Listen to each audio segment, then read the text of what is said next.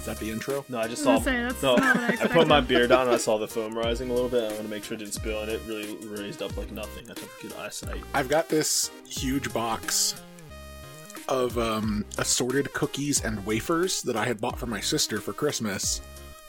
But uh, apparently she is allergic to nuts, and I did not know that. And this, of course, contains nuts. So now I have a huge box of cookies and wafers.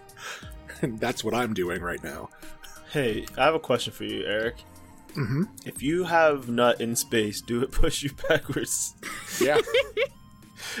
yep. Oh, here we go. For sure. I believe Mr. Tyson, or sorry, yeah, Mr. Tyson uh, proved that. Mr. Oh yeah, Degrassi. Yeah, Mr. Degrassi Tyson. Isn't Neil deGrasse Tyson the school where Drake got shot? Welcome to and, another episode. and they also make chicken there, too. Welcome to another episode of Geekly Reveal. It's that show that brings you geeky news on a weekly basis. That's geeky, that's weekly, that's geekly. As always, it's me, your host, Dom McKay, Brother Dom, all over the internet. And by the time you hear this, I will have gotten my superpowers on the 21st. The day of reckoning from black people is upon us. And once again, I am joined by my co-hosts. Would you like to tell the people who it is that you are? Hey y'all, it's Stephanie, aka Captain Steph on Twitter, the Snow Queer on Tumblr, and I will not be getting any superpowers, uh, except for the one I already have, which is loving the homies. so, You drank your Love the Homies juice. yeah. Fre- Uh, it's yeah. fresh. Uh, I'm still Eric. I'm still Tindy Losi on Twitter, but that's the only place you'll ever find me, and I dare you to try anything else. That's don't do that. I also won't have any superpowers. My only superpower is being unfindable on the internet. so I have to A ask, decent superpower. have you Yeah. have you all um I don't know how much it has like permeated from Black Twitter, but do you all see that stuff about black people getting superpowers on the twenty first? Yeah. Mainly Okay. because you keep reposting. Okay, cool, cool, cool. Yeah, I follow pl- a decent number of black people. No, that's good to know. I just don't follow a lot of people at all, so No. that's that, that's not racist. That's just, just just not following people, which is probably the best way to interact online. Mhm. But no, it's just funny to see the. uh There's that old adage. When I say old, I mean like a couple years, maybe. Is that you never want to be the main character on Twitter one day. Ooh, real true. It's weird Mhm. when you almost become the main character on Twitter, but like the the shit you say just becomes memed and pe- like, I. it's like imagine if you try like you said on fleek, you know, poor Peaches Monroe kind of got screwed out of all that stuff. It, you know, a lot of money was made without like her getting any of that. This person had the opposite, where they didn't mean to invent something, so they never would have tried to copyright saying that black people were going to get powers. and I, I- and no, it was just a very weird thing that I'm glad that got its own legs and has just sprawled out of control.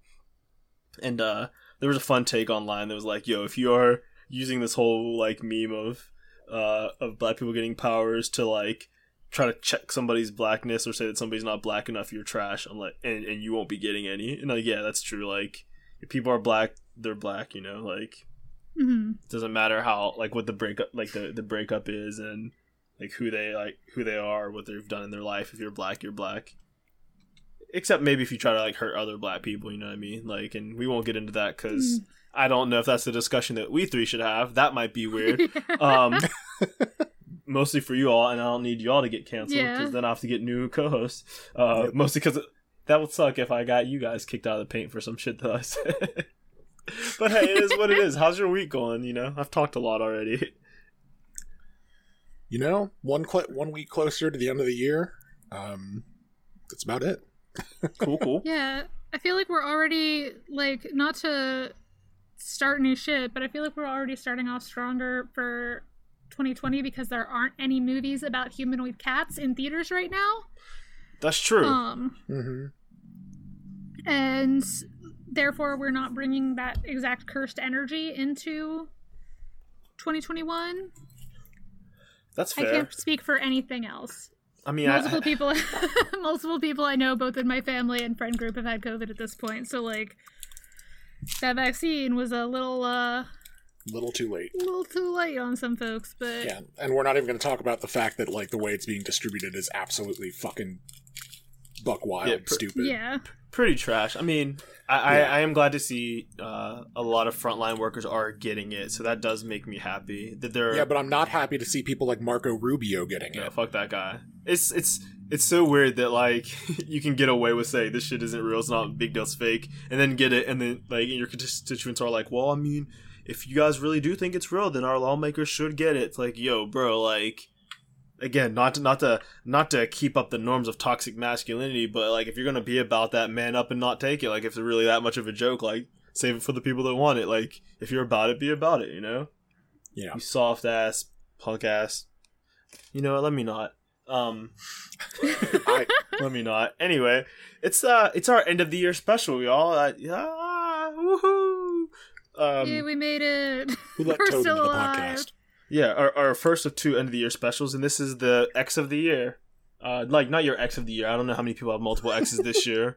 Um, hopefully, if you have multiple X's this year, it's just one, just two. Yeah. and one was like brief because like we've been in quarantine and we should do that but no when i say x i mean x can mean anything so like game of the year movie of the year show of the year we're gonna do that it's gonna be fun we're gonna celebrate we're gonna argue a little bit but in a fun way that sounds good right y'all y'all think that's gonna be a good idea cool No, I hate arguing. The- no i meant the whole Especially in fun ways. yeah, we're gonna do that. I'm pretending like we're just making this up now, but of course we've planned it. But before we get into all that, we do have some weekly news because that's how this works. You know, we can't just come in here and not tell you about all the amazing things that happened this week. So we're kind of gonna reverse the flow of the episode a little bit. We're gonna do the rapid fire to start with. I have a quick mm-hmm. question. Are any of the things on this list amazing? You used that word as a descriptor for the things that have happened this week, but I don't know that I agree that it. so I'm gonna use it in the rawest, most literal sense of mm-hmm. amazing. Like, wow, I am amazed. that This is There is- how that happened.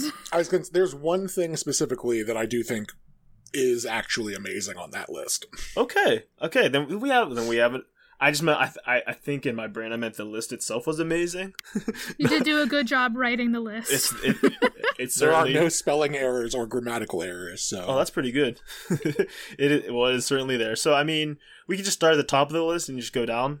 Is that Mhm. yeah. cool? Who doesn't love love to go down. That was you beat me to it. You you you crafty guy. so they're making a I'm the fast, son of a fastest bitch. going downer in the West.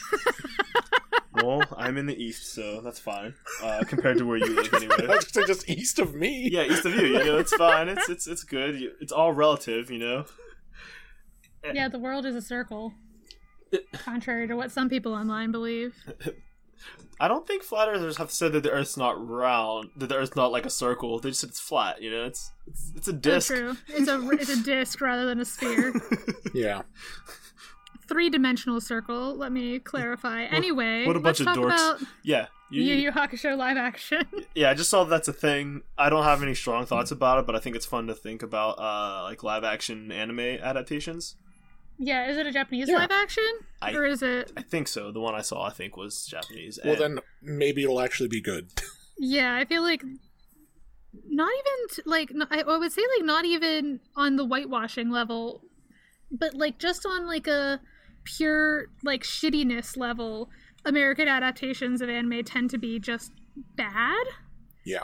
and like and it's like say it's it's like that community quote where it's like you can excuse racism but like so like i'm not saying that whitewashing in and of itself is not a reason for something to be bad but like man the americans cannot adapt anime well no. No, especially not Netflix.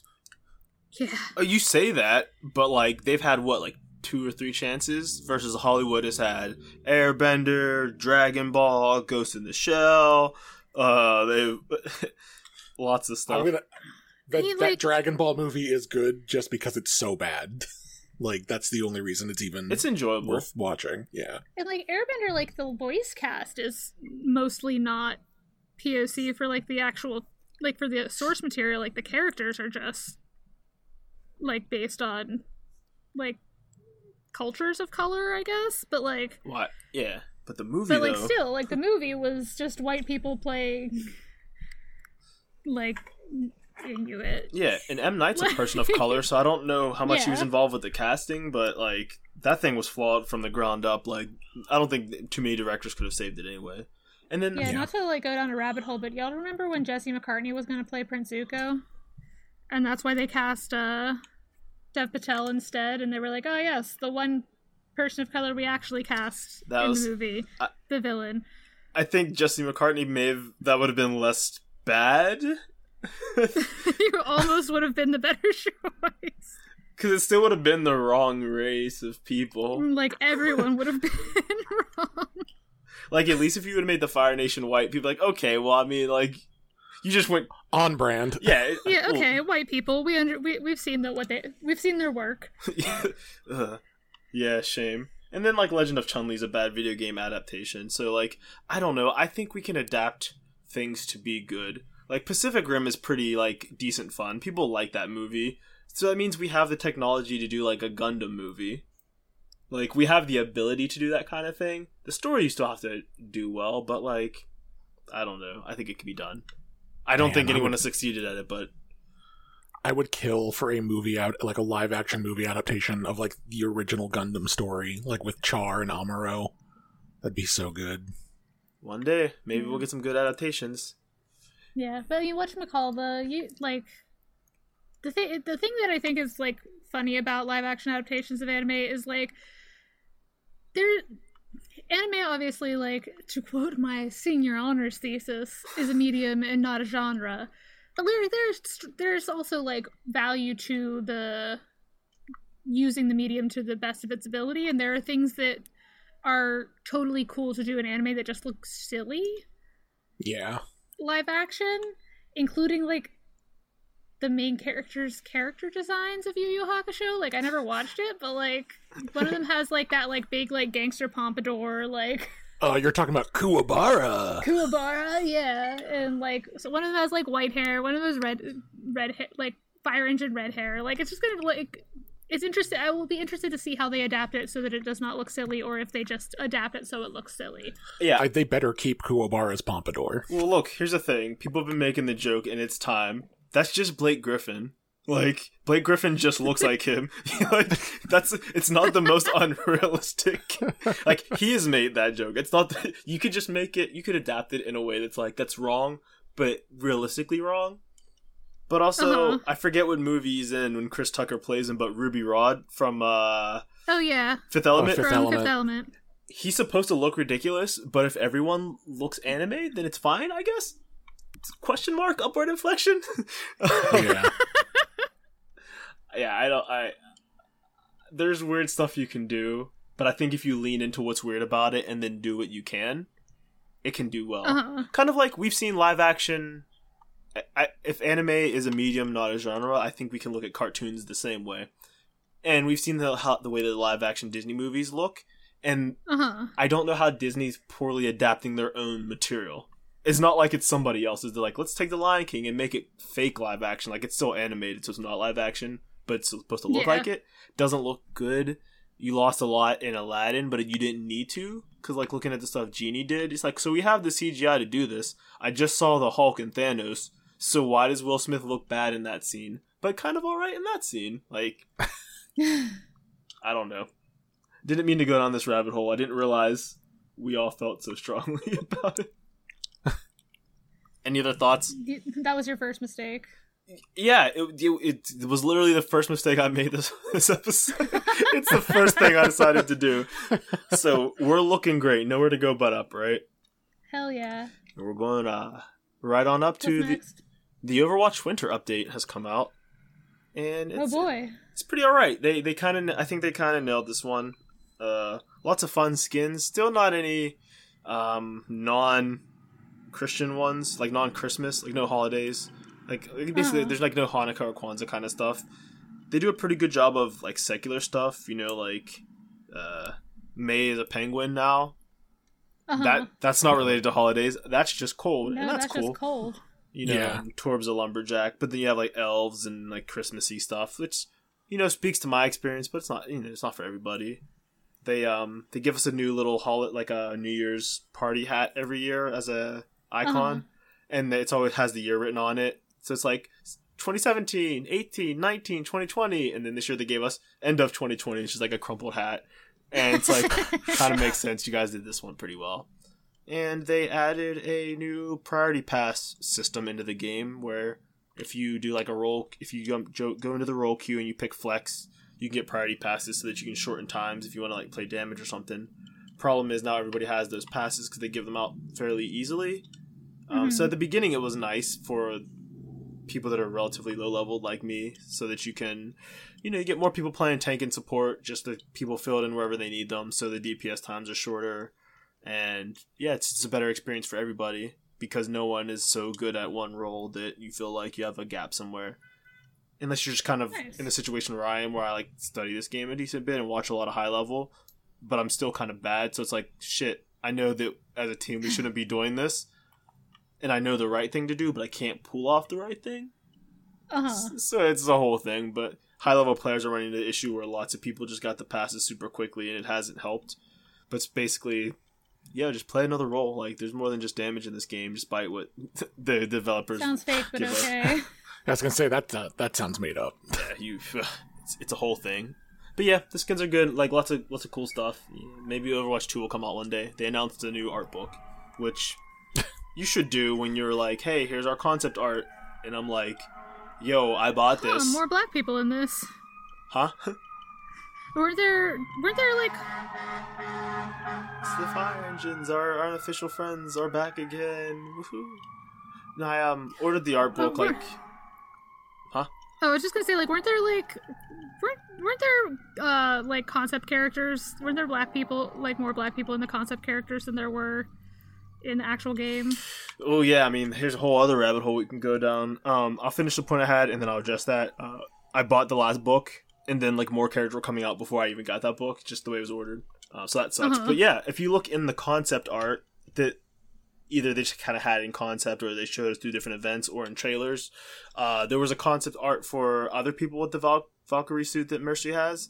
Um, like a Mhm. buff black dude as a concept, so Mercy could have been a black guy which you know isn't black women, but you know just they could have went the Yeah. opposite of a stereotype, but they went with I was gonna say, yeah, like a Which- black guy is like a nice healer, healer man. Yeah, I mean we Yeah. have Lucio's a nice healer man and Bap, so like it's you know they Yeah. they've done some stuff. Um, famously Ashe's concept art was black, and I don't know why they didn't go with Black Ashe, unless they s- if they would have just came out and said we didn't want to make our first black woman like a bad guy.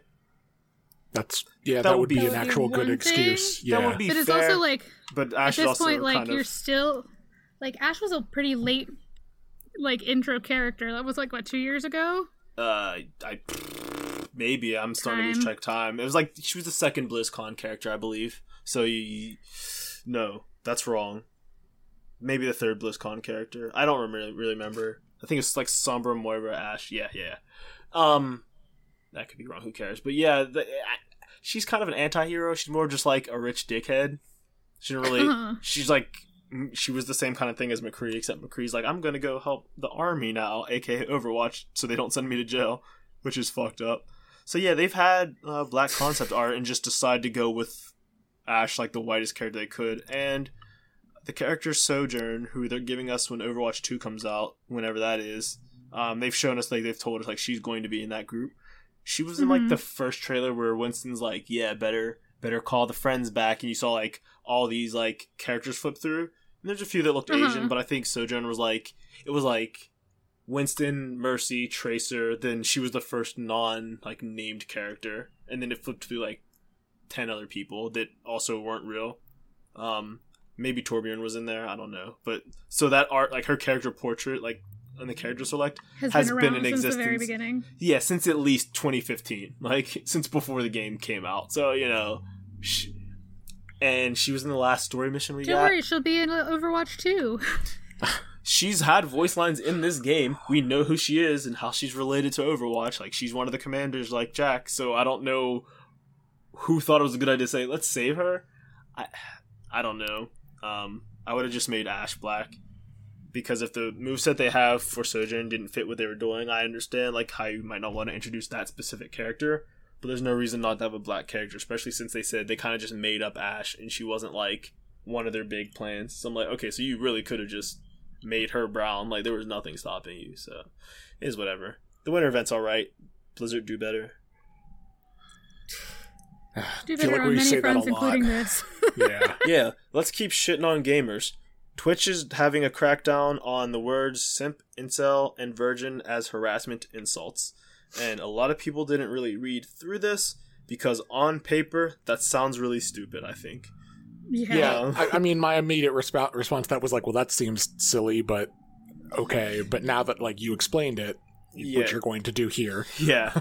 So a lot of people's first reaction was like, "Oh, so you can't ban the N-word," which Twitch has come out recently said that has been banned like the hard R has never been acceptable and people are like, "Well, what about other versions?" I'm like, there's a lot of black people that say the N-word like soft A casually and Yeah. it's I don't know if it's Twitch as a corporation's place to say that that's not allowed because other people saying it is racist.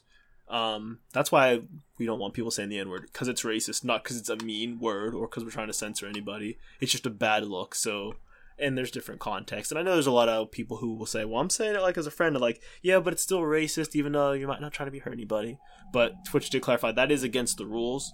But here's the thing about Twitch: their moderation's kind of trash, right? Yeah. So when they're saying you can't say simp, incel, or virgin, it's like, yeah, try and stop people anyway. Like, first off, like, I wouldn't worry about it. But they clarified that says, we're just putting that on the list of things that if you say it, like, we're not really going to do anything, but if you're using it to harass somebody, or like to, like how Then they, you can use it as. yeah, kind of how they say you can't be sexist towards women, like that's a, that's in their rules, but they don't do anything about it. So like, honestly, and people, I they, they don't like they, they just like let they let women out to Oh dry. no, no, I'm not like, arguing with you about it. Just like.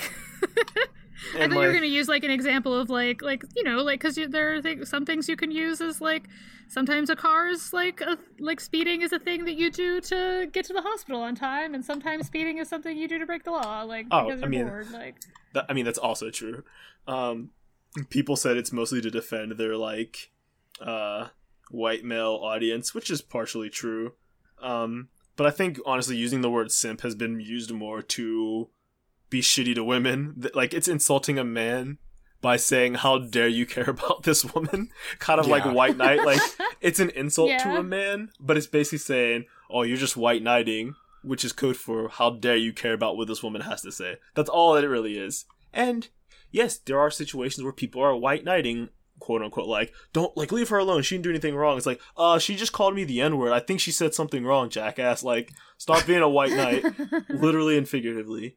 And when you're like, yo, dude, you're simping pretty hard, like asking for feet pics in the chat, like that's pretty bad. Stop it. Like, those aren't like hurting the women, but when it's like, oh, like Pokimane's gonna send all her simps to defend her, it's like, I think people just like this artist who is like under a lot of scrutiny anyway. So like, I don't think someone's a simp for paying for an OnlyFans or like being a fan of a female Twitch streamer. Like that's if you're using that, you're just being shitty, and I I don't think that negativity has a place on platforms.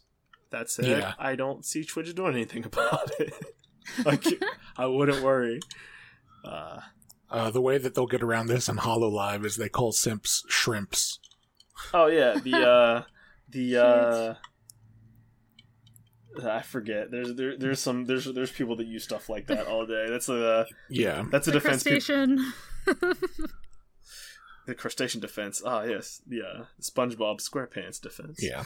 But yeah, that's that on that. I, I mean, you know, like let's just stop harassing people. But you're not going to get permaban from Twitch if you call somebody a simp. Like probably, it's and if you do, like, You deserved it. like, yeah, you already stole this. I was like, you know, a lot of this would be avoided if we stopped stealing black culture and using it randomly. Um, but that's a whole other thing. What a wild fucking concept Yeah, can I can I tell you how like shocked I was when I heard people calling each other sus? I'm like, yo, dog, you can't say that. Like, it's not that's not cool. And they're like, no, like it's it's if it's from Among Us. I'm like, no, that's like calling somebody like suspicious of being gay. Like, nah. I'm like, well, that's new to me. Like, uh, that's a that's a whole other thing I remember from college. I'm like, this, this is just, people used to say this about like people they thought were gay, right? Like, yeah, I don't know what happened.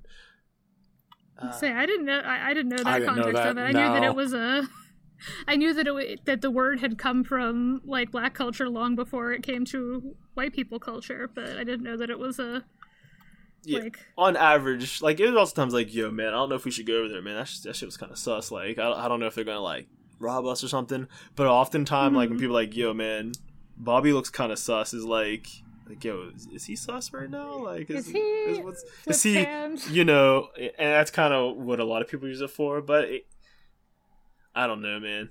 I don't know. Mhm.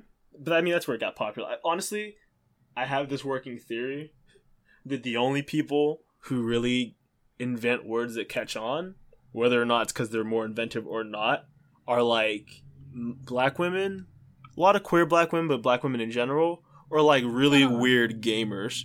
Cause like think about the words that like get used on the internet a lot. It's it's mostly stuff that came from like black culture, particularly black women, you know, or Uh-huh. like shit like poggers. Yeah. And or I like leet, or like you know, like weird yeah, like old like internet. yeah, like weird slang. gamer shit. Like Yeah, it's like lit. Like on one hand, people are like, "Yo, that's lit." Yeah, yeah, okay, that's from black people. Yo, that's poggers. Like, okay, that's definitely not from black people. So like, how dare you say white people have no culture? I mean, it's possible it was a black person that invented poggers or a person of color, but like, I'm gonna I'm gonna chalk that up to Uh, gamer culture. and um, poggers in the chat. Poggers in the motherfucking chat. Um, other gamer stuff. Sephiroth's in Smash now. We actually have more than two Final Fantasy songs. It's like 11 now. He looks dope. He got titty out. He stabbed Mario, kind of. He got titty out Love in only for one of his costumes. And uh, Sakurai made jokes. He was talking about frame data. He's like, wait, I can't be talking about this. I'm just the guy just that wanted- wanted to make a party game. yeah, I thought that was pretty uh a pretty smart joke on his part. That was, as the kids say, it was pretty poggers. um, if I ever have a kid that says poggers, I quit. I quit. Th- I will quit having that kid. yeah, You're on your will your no own, longer son. be my child. I've obviously already failed you. um, but yeah, he looks good. I, I didn't think we were going to get Sephiroth. We talked about him last week. It's pretty cool. yeah, And the Sephiroth challenge was available for like a week if you want to like if you had the pass, if you want to play him early. That's a fun thing. Like more little events are nice in any kind of game, you know. Especially when it's like it's extra content you don't have to pay for. If you paid for the Yeah. main content, eh, whatever. Uh, it's fun. we love a free DLC thingy. Yeah, let's Sakurai take a break. Yep. And uh well Recipe for Seduction Part 2. You saw Part that stuff. two. Part I 2 saw for us. that. You have thoughts? So yeah, I don't know. It was just it was a whole lot, but it, like as you said, it really did. It hit all of the like romance movie, like rom com Christmas movie stings, like just in 15 minutes. I think the most uns like I was telling you off uh, recording, the most unsettling thing to me was that I have for my entire life believed that the man's name was Harlan Sanders, H A R L A N. Um, turns out it's Harland, like H A R L A N D. The D surprised me, is what I will have to say. I Because love they being hit that D by- real hard. They They hit- were like every time they said it, it was Harland. Like, and I was like, oh, you really you made this movie to correct people like me, huh? yeah. They, they didn't make the movie because they thought it was a good idea. They made it because they were tired of people saying his name wrong. That's such an But- absurd thing to say. I'm so happy. It sure was an experience that I wa- that I had. Harland David Sanders. That's a lot a lot of D's in this man's name. Well, that's I think that's what confused me because I thought like I was like I thought it was Harlan D Sanders. Yeah, Harland D. it's Harland D. The He's D got is that the ele- Harland D. that's the eleventh spice. uh I sure hope not. Oof. Well, you know, Woof, woof, o- only for only for those who who who know him personally that ask for it. You know. Do you have to any be fair, every time I eat KFC, I throw up. So Every time I eat KFC, I'm I, I'm basically asking for it. just yeah, the, the, the, just the, you know when the D hits the back of your It- throat, it just being just uh bring some stuff up. Yeah, that's oof. lots of D jokes. That's fine though. Nothing like some good D to keep you going through the holidays. Um, any other thoughts on this? I mean, it's pretty all right. Yeah, it was it was decent. It was uh enjoyable use of 15 minutes. Yeah, good length. I could have done with like maybe five more minutes, but I think they they It they're smart going on the short side. The D was a good length. It was a good length, good consistency throughout. You know, Gross. it- it- you know, it wasn't too big, but they did use it well. Gross. It's a great amount of time. and speaking of D, Cyberpunk was D listed from the PlayStation Store. It sure was. Um, which God, the is fucking like cackle like spikes on my audio are so funny. um, but yeah, uh, I can talk about that cyberpunk shit. Um, Talk about that shit. so this came after a lot of people have been obviously loudly complaining online and wanting refunds for this game that does not function on like baseline Xbox Ones and baseline PS4s. Like it'll work, but it's very poor, performance is bad, a lot of crashes, a lot of issues, bugs, all that kind of stuff. People want refunds, rightfully so, right? yeah, that's, Um, yeah, that's fair. Right. Yeah, uh, and and Microsoft has a generally pretty like lenient refund policy. Uh, though some people did report like not being able to get refunded on Cyberpunk for whatever reason, but I feel like you know that's anecdotal. Uh, Sony, on the other hand, has pretty much a blanket policy of if you buy something digitally and you turn it on, you cannot refund it. Um, period. Uh, if you argue with them enough, like as by that I mean you call in, uh, they'll give you one refund on your account period ever Full for the life ever. of your account yes um so the problem with this is is people were complaining loudly on the internet and everywhere and so cd projekt red went out and said hey we know that you're unhappy with this so we're going to like uh you know agree to refunds and said like please you know contact your like where you purchased it from in order to proceed with this However, CD Projekt Red had never actually talked to Sony or Microsoft about how this would work. Good. Good. So they basically went out there and said, "Hey, you know, like we're sorry you're unhappy, but we'll give you a refund, but go talk to somebody else about it." um and obviously that caused a huge problem for Sony who has no uh refund like procedure basically. Infrastructure. Yeah. Like, um so a couple like might have been a day or a day two days later basically sony put out a, a statement saying like and and cd projekt red did as well saying like uh we've come to an agreement on how to do these refunds you know like you can go to this link which cd projekt red always posts their shit on in pdfs on twitter so they're like follow this hyperlink and then you can't click on it because it's a fucking image. it's in a so fucking like, PDF. Yeah. so like, a that's funny. Um, but saying like, hey, you know, like you can follow this link and like proceed to get a refund. And then Sony additionally said we're pulling this from the store. Uh, you know, you can still get physical copies of it from retailers, but we are not going to sell it on the PlayStation Store, PlayStation Network Store until further notice. And this is kind of the only time that's ever happened with a like large publisher's game. So And- funny. Yeah. Um, I have a lot of Schadenfreude about this for no reason because I was never gonna play it. Yeah, me too. Like, I, I mean, like, I always was kind of, you know, as we talked about last week, I prefer to err on the side of caution with hype around games. And, you know, like, like it causes, I think hype culture causes a lot of toxicity within uh, gaming. And, uh, and like the gaming. Toxicity in gaming?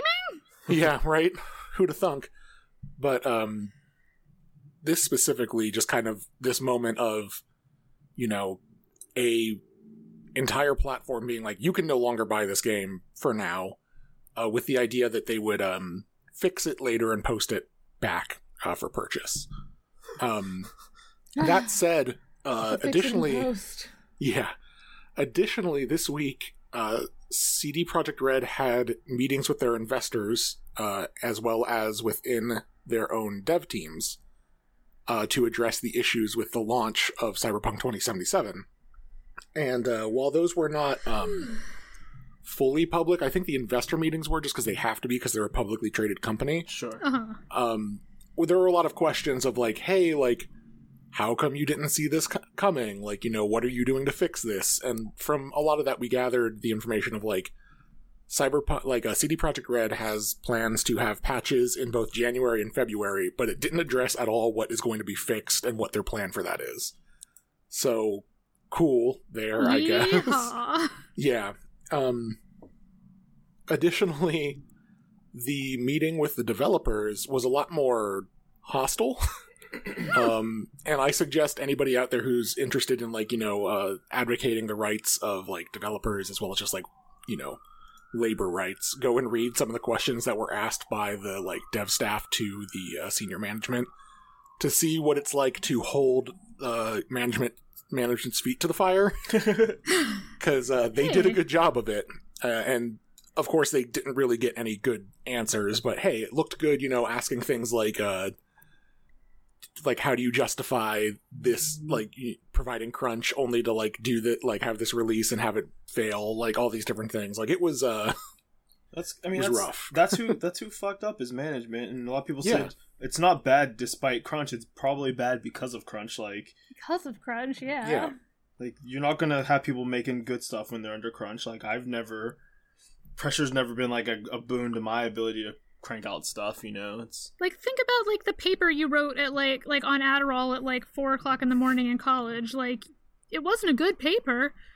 No, I could have definitely no. done better if I had like. Here's the thing: there's there's a lot of people that think they work well under pressure, and I, including me, was one of those people. But it's not that I work better under pressure. In fact, I'm positive I don't. It's just that I work consistently under pressure. So it's like, oh, I got this paper done in four hours because I was working really efficiently. Like, no, you were working desperately, and that Yeah. paper would have been better had you done it earlier.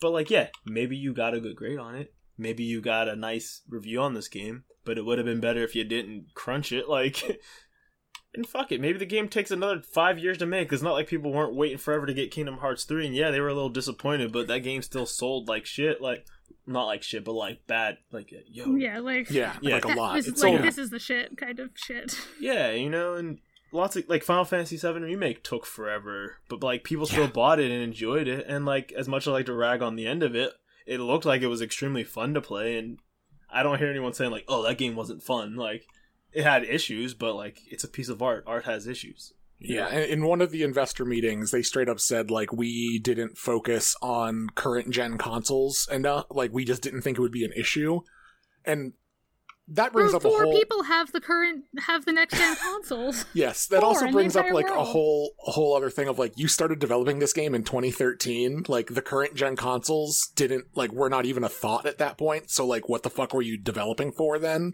yeah, that Like- sounds like a lie. like, you were like you were developing for a theoretical next gen when like the PS4 and Xbox One were still new. Like I think fucking not. like, are we just developing for PC, like some fictional middle generation? yeah. yeah. Yeah that's it's it's disgusting but like i'm glad that the the management is you know being held to task for this you know in the investor meetings and stuff like that because there's no excuse to put out a product like that you know it's making the, the devs look bad the artists the musicians you know Yeah. it makes everyone look bad and the only people who have messed it up are relatively nameless in a sense to the public i mean you can find Yeah. these things out but when you think of like this game doesn't work like what programmer fucked this up? Probably a tired programmer that was made to stay way too long because of a manager who messed up you know?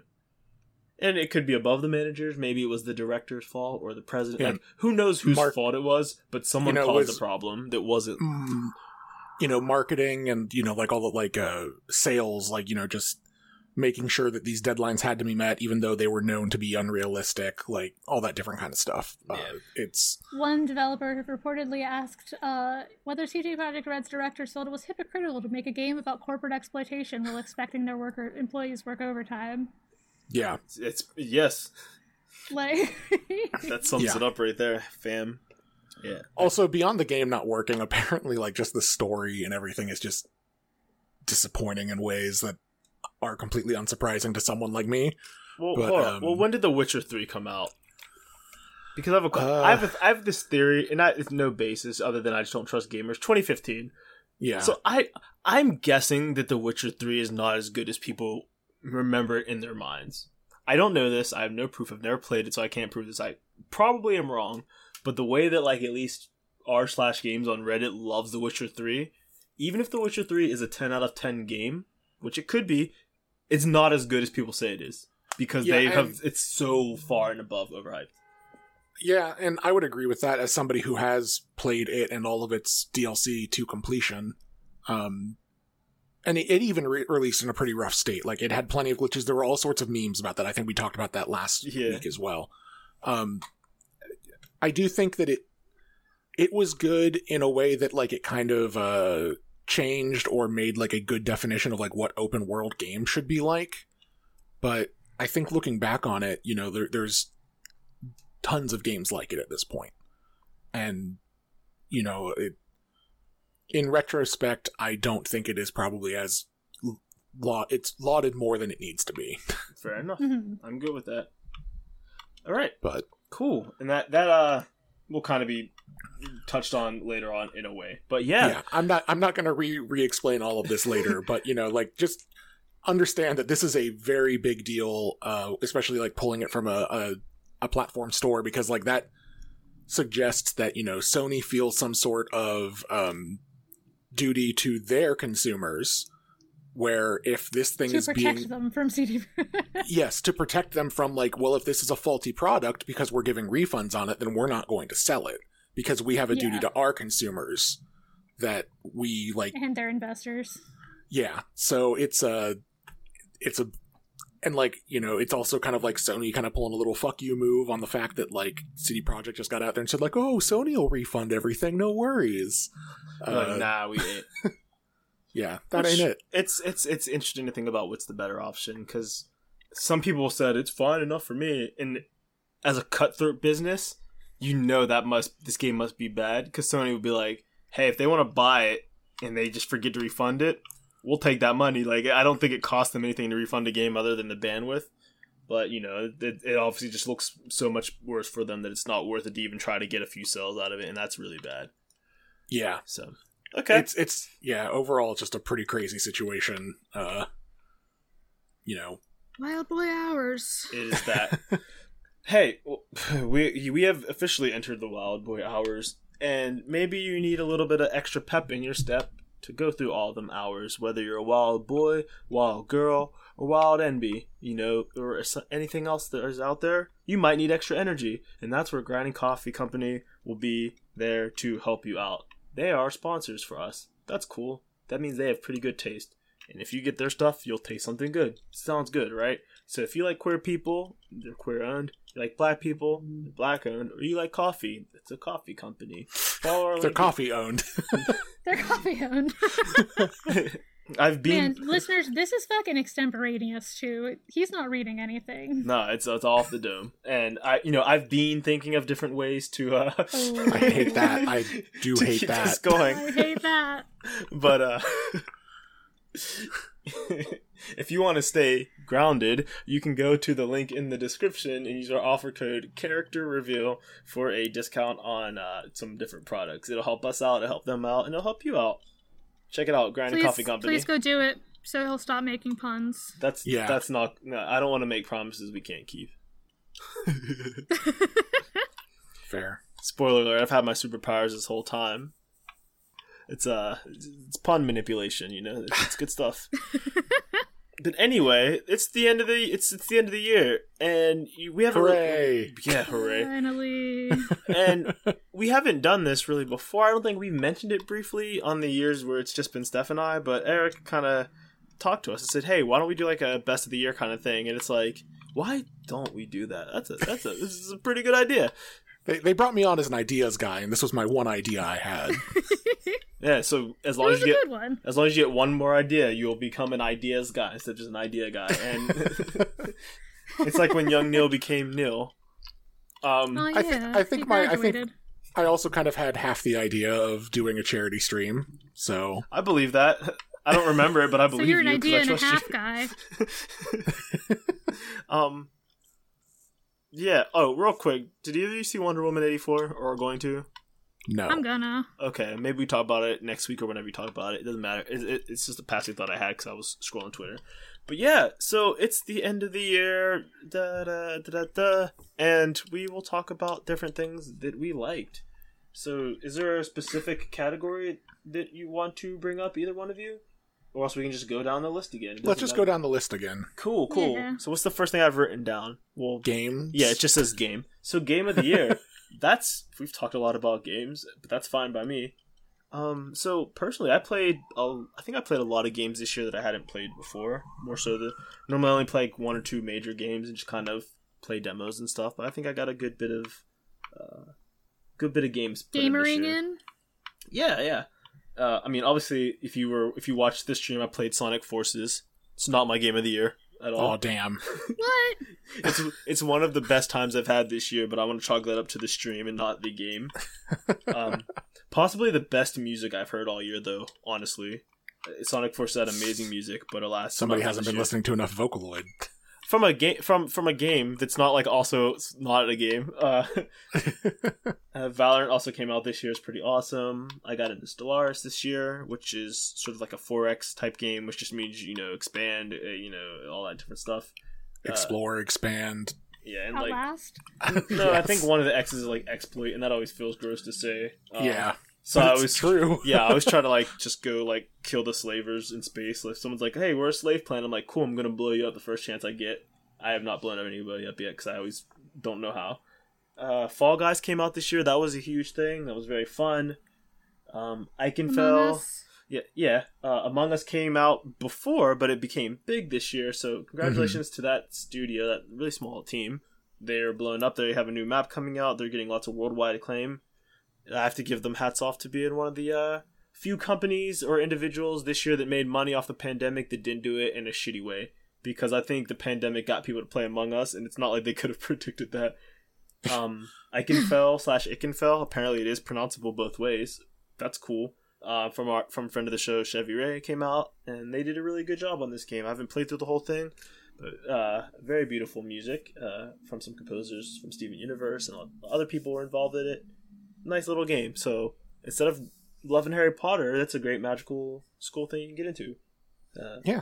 Final Fantasy 14 I played this year, totally cool. MMOs aren't for me. I loved it, but it's not for me. Uh, Mass Effect Chimera Squad, fun. Um, Uh, XCOM Chimera Squad. Yeah. was I say Mass Effect? I always Yeah. do Yeah, this. I always do this.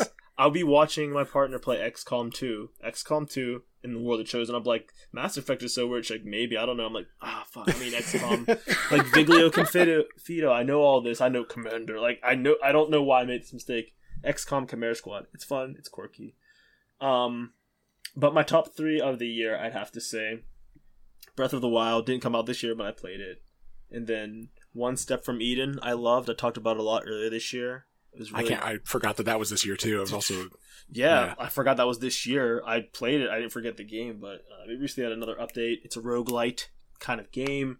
Plays like Mega Man Battle Network. You have different spells. It's really fun. Very difficult, but really fun. And you know, but for me, I've been thinking about it a lot. But Hades is my game of the year. It's really fun. trying to learn to speedrunner for it. The speedrunners in that community are really cool.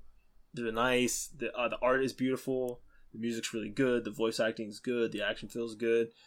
I I don't see You don't have to feel bad about spending money on it because the the corporation itself is good. yeah, Yeah. the team is really good um so you know it, it's i have very few bad things to say about it the only thing that i don't love about it and i think it's still an important an on-purpose decision is that you can't romance or advance relationships with people super fast like you have to keep doing runs and sometimes people don't show up. But the more i think Yeah. about it that knocks it down from like the that knocks it down from like a perfect 10 to like a still really good 10 you know what i mean? Yeah, 'Cause i think like a nine point eight. yeah like because no game is perfect so i i say a 10 out of 10 still isn't perfect honestly. Um, but it's like a 9.8 or like a like a low 10 if anything. I, I really like this game. That's my game chat. Yeah, It's your game that's chat. That's fair. Um, I'll go into mine if that's okay with you, Stephanie.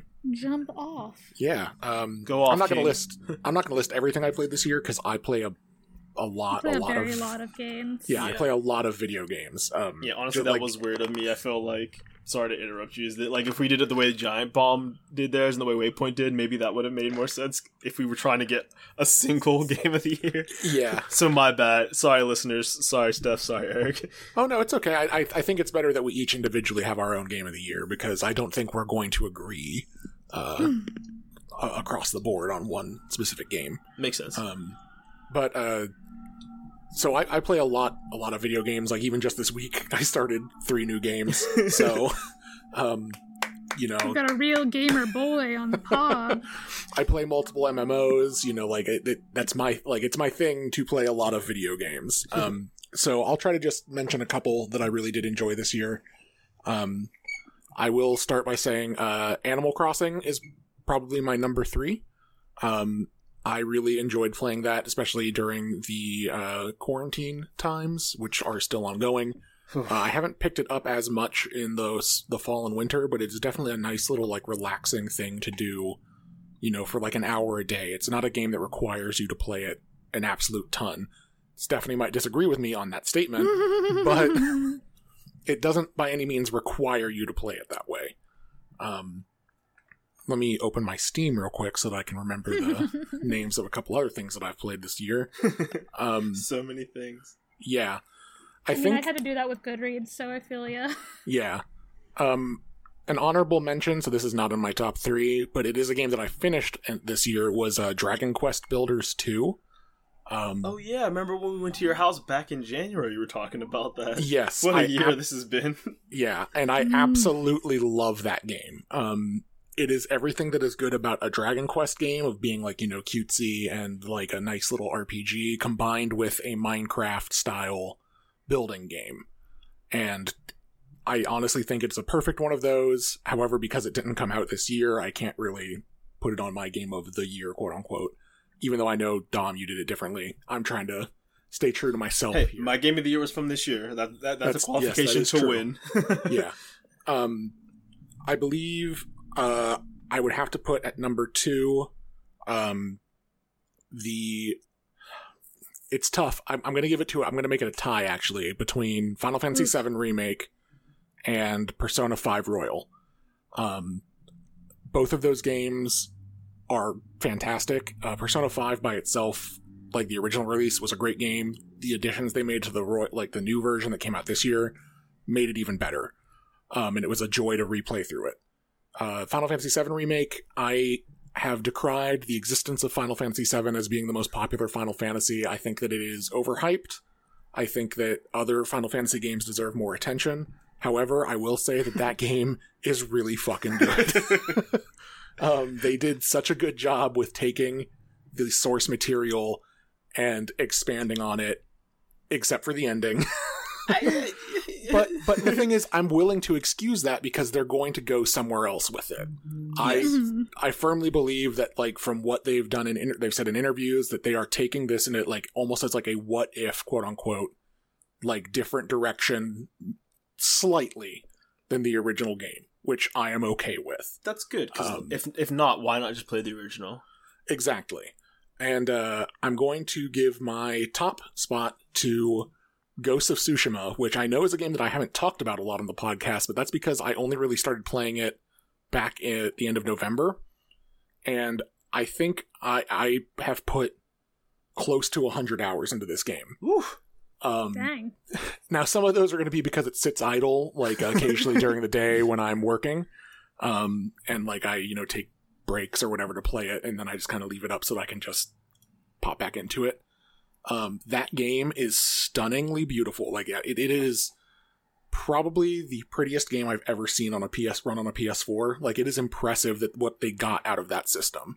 Um, you know, people were like always talking when it came out earlier this year about how it was a uh, Kurosawa like game. And I do agree with that. I do also think that that's a bad descriptor because it is also not that. there is a Kurosawa mode, and for those of you who don't know, Kurosawa is a famous Japanese director who did a lot of like very influential uh, samurai films. And Hmm. um, Ghost of Tsushima is kind of modeled after that. It it follows the same story beats, you know, kind of like the way like that uh, one of his films is structured. Uh, they went as far as to put a quote unquote Kurosawa mode into the game, which just it, it's just in black and white. Um, which there's a whole bunch of discourse around that where like that's not a true Kurosawa mode. He didn't use black and white. He used different like uh, contrast and brightness to like show different show off different things in different scenes. So like it's not really like it doesn't do that justice. Um, and honestly, if you play it in that mode, you're missing out on some of the most beautiful scenery that I've ever seen in a video game. so, you know, I, I suggest not playing it in that mode. Um, but it's fun that it's there. It sounds like.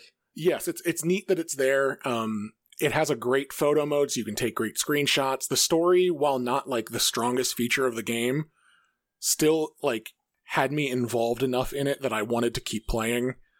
And I don't platinum games or you know like 100% them and get uh, Oh, all the trophies, but I am two trophies away from doing that in that game, You gonna do and it? I'm going to do it. Hell Um, yeah, bro.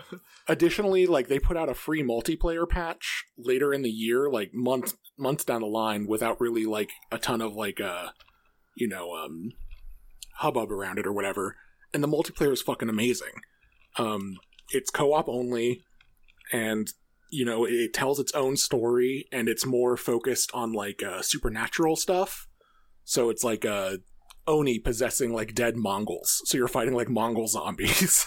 um Noise. and like specific like uh oni from like japanese mythology there are different classes it has like a loot system but it's not so focused on the loot like a game like destiny that it makes it feel bad it's incredible that they did that with that for free like they just put it out Nice. um and as, as well uh, as well as a new game plus that i'm also thinking about uh, going back and playing through because apparently they changed some of the quest lines and like difficulty and all that kind of stuff. So that game is my number one game this year. Um, I know that it was also the player's choice for the the video game awards, and I think it is rightfully so.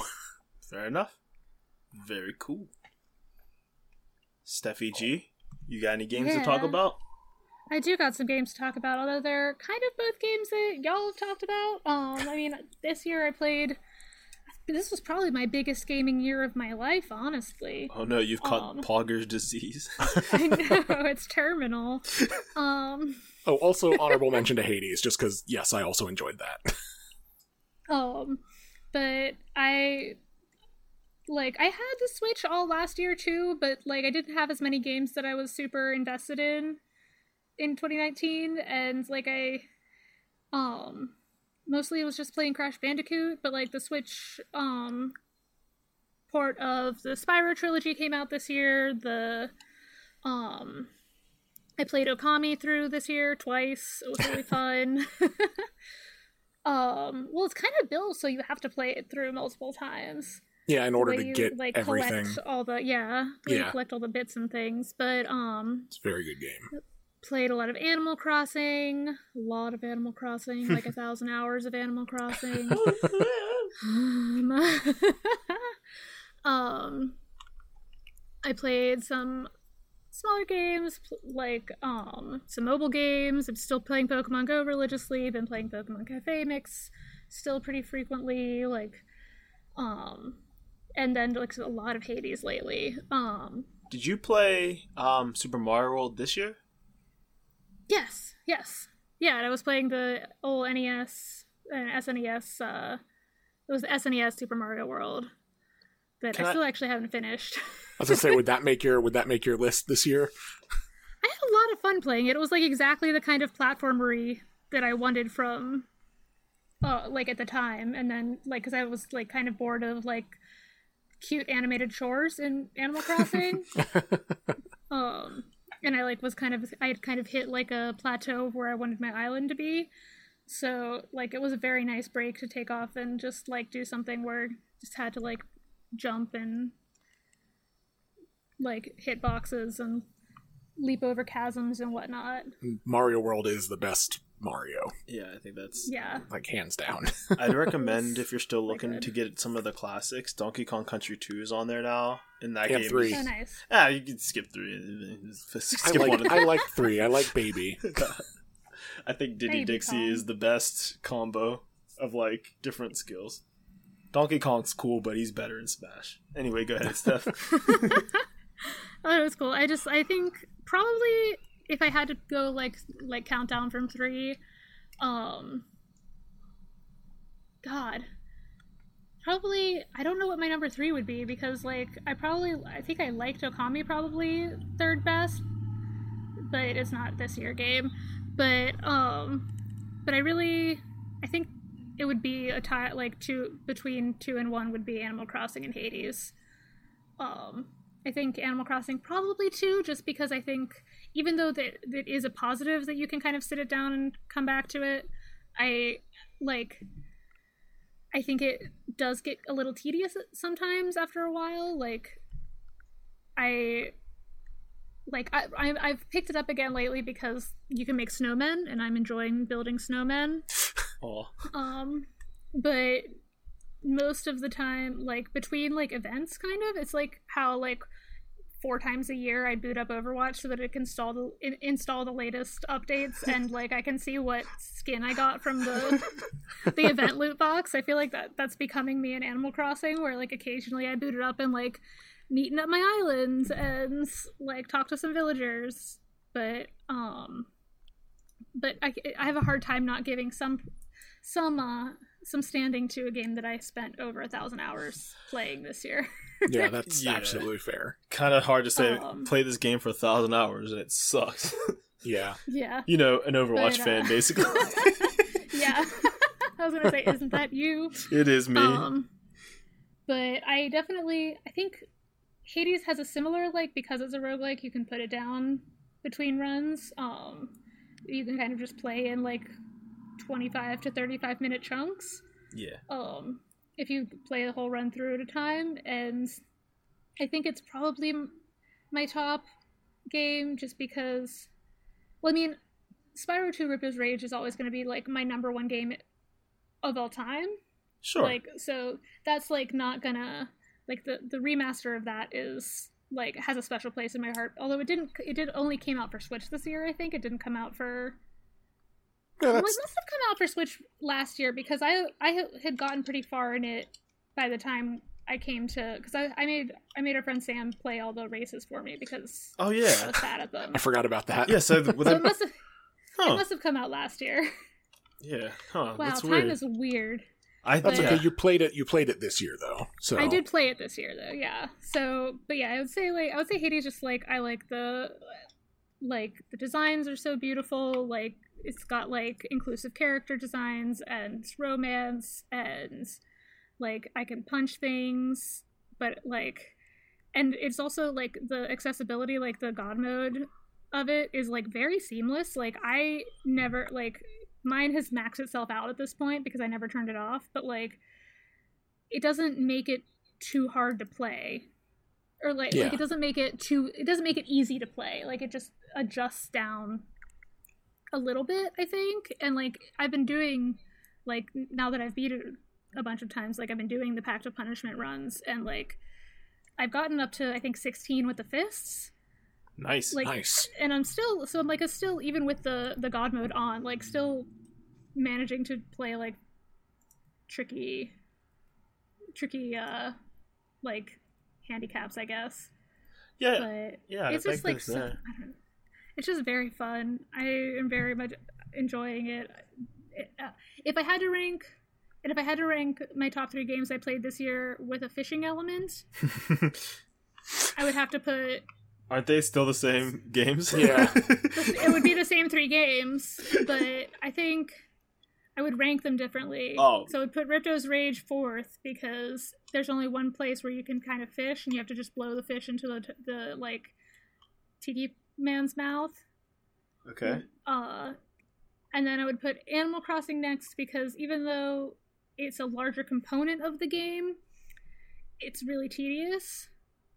Um, and I don't like CJ. I think he's annoying. Um, He's the worst So- of the the guests. yeah, and so I then I would put the Okami fishing because it's like more of a subtle thing, but like you do if you want 100% the game, you still you do have to fish. Um, and there are occasionally like situations where you have to catch a fish because it's got like a piece of a scroll or so- something inside it that you need. But um, but you get to like paint the little fishing line, and that's cool. That's cute. Um, but and then Hades because sometimes if you catch if you beat your dad, you can catch like a trout or some shit on the surface and get like a whole ambrosia for it. I beat my dad's ass and caught a fish. And that's really the that's really that's what it is in every game ultimately. Yeah, it's about killing your dad and fishing. I mean, That's what Freud said. that's something about fish, I guess. Yeah, um, yeah. They said the datification of games was coming, and yeah, like it really just evolved onto fishing. That's very funny. so what do we got next? Movies. Uh, let's go. Let's go in a different order. How about that? Let's uh, actually let's just go in reverse about order. that? Steph, you want to you want to start us off with some movies? Yeah, I the only three movies I think I saw in theaters this year were Onward and uh Sonic and Birds of Prey. And to your true chagrin, I'm going to go with Birds of Prey as my movie in theaters as a year because it was so we're not going to have like a like a consensus on that one just because like it was just really fun like way to see it with a bunch of like friends from work it, like it was just nice to have like that kind of like girl group kind of thing, even though not everyone in the group was a girl. but like that kind of like girl power movie was just eh, like really enjoyable and like had good music, it had good like fighting, it had cool costumes, it had like just like kind of like you know like how like people were like bridesmaids you know it's like crass humor but for girls like and like i feel like this was that but a little bit less like just kind of swapping the roles i guess like there was more like girlishness to birds of prey necessarily Oh, like I it wasn't you- just like a movie that boys that could have been about boys but right they right. changed it to girls like Yeah, I don't know how much uh, Bridesmaids was necessarily girl humor. It just seemed like it was pink guy humor, for lack of a yeah better word. exactly and i It's think there was no go ahead I was gonna say, like, I think like there's times where people are like, oh no, there's like jokes about like periods and stuff. This is clearly like about women. Like, no, it's. I mean, it is, but it's like this is the way that like it's like the male gaze, but like there's a woman Yeah. behind the camera. It's like, well, it can't be male gaze. Like, yeah, it can, I guess. But oh, and also you don't have to limit it to just stuff from theaters this year because that's not how this year worked. Yeah, you can make Those Trolls are- 2 your top movie if you want. well just giving you the freedom. i mean i mean if i had to pick my top movie that the mcelroys were in this year it was Trolls 2. it was trolls 2 I'd pick Free Apple. that movie, Oh. that, that thing on YouTube I sent you guys. oh my god that was fucking That's that's from this year, and there was a McElroy in it. it's true Yeah. he's not wrong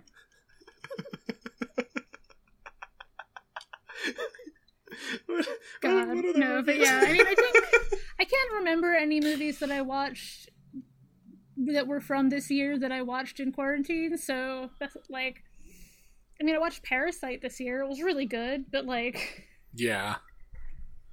So you mean to tell me you're not gonna put Happiest Season in your top movies of the year? Despite fuck that shit despite all your talk about girl power, you just throw Kristen Stewart to the to the to the curb. How dare! Oh, Kristen Stewart can come in from the cold into into my place and be warm with a with a partner who is not a piece of shit. I vote for this. yeah, I, yeah. I, I I ship this AU. Yeah. Happiest season, good ending AU. So, Steph, what was your top then? Uh, Birds of Prey. Okay. All right. Cool, cool. I would let many of the people in that movie be my Yeah. top. Speaking of movies in which I would let Jesus people be my top, um, I only really like. I'm not a big movie person, like as, as we have gone over before. yeah. So uh, I've only got one movie to talk about, and it's Sonic the Hedgehog. It's a little So- little uh, indie film you might uh, Yeah. know as. so I will say though, I did see one other movie this year that I can think of, and it was Cats. Oh, so yeah, you did. Yeah, I forgot that we watched that this year. That's So- wild. here's my scale of movies that I watched in 2020. Number one, Wow. Sonic the Hedgehog. Number one million, Cats. Numbers two through nine hundred thousand nine hundred ninety nine. Um. Uh. the fucking the fucking like they say that like everything's a spectrum, but I think that one's a binary. Yes. Cat's bad. Cat's Yeah. bad, Sonic good. Yep. Ha- I'm like, sure, I'm, like I'm sure I watched other movies in passing, like putting them on while I was doing other stuff, but I honestly have zero recollection of it because this year has been just a fucking haze. So, Yeah. Truly, truly, truly, truly. But Sonic was a good movie, and it was better than it had any right to be. No, it was, pretty good. Um, especially when you I put don't on know. this. It might have been as good as it had a right to be as a Sonic product. I, yeah, I, that's. I don't know what, how to rank Sonic products, like what quality one would assume them to have. But changing that design again, you should never like overwork your employees. You should pay them properly. But the work that they, the extra work they did, everyone who was involved with reworking that should be paid a bunch of money because that because is it paid off. it- It- that- yeah, that was a good Oh decision. boy. Uh, because if that Sonic wouldn't have been cute, that movie just wouldn't have played right. I don't know. cool, cool. That's yeah. I forgot we saw Cats this year. Um. So yeah, as far as movies that I saw from this year, I guess I saw Onward like at home. I, I thought that came out last year, but No, because I saw it on Friday, March 13th. It's the last thing I did before I went into quarantine. that's so weird how time is. Uh, the last thing I did was go to a drag shit. show or like burlesque class drag, and it was worth it. Uh, but no, I guess the only movies I saw in theaters this year were Sonic and the My Hero Academia movie, which came out in American theaters this year and Japanese theaters last year. So I don't know how to count that, but I will. So I mean, I guess mine would be uh, the Hero Academia movie and then Sonic. Um, just 'cause I think the story in Hero Academia was a little better, but it had a way worse ending. I think. Um, just for spoilery reasons, I think it was like okay, okay, okay. Um, but I saw a lot of movies I liked this year. I saw Knives Out finally this year. That movie's amazing. Oh yeah. Um, Parasite I saw this year. Wonderful, wonderful movie. I love it. Uh, my partner really wanted to watch 1917. I, that, I thought it was very well done. It's a cool movie. Um, the Lego Star Wars Holiday Special, I guess, came out this year Oh yeah. and I think yeah, I kind of might want to. That that actually might be my That top movie this the- year. that's fair. um, Yeah. because while Sonic was way better than I expected, so I think Sonic is the movie that exceeded expectations The the, most this year. My Hero Academia told like like a, a cool like it was like a cool spectacle. But as far as like Lego Star Wars, it had to like fix stuff and like redeem a, a, property. so I think it gets a lot of value from that.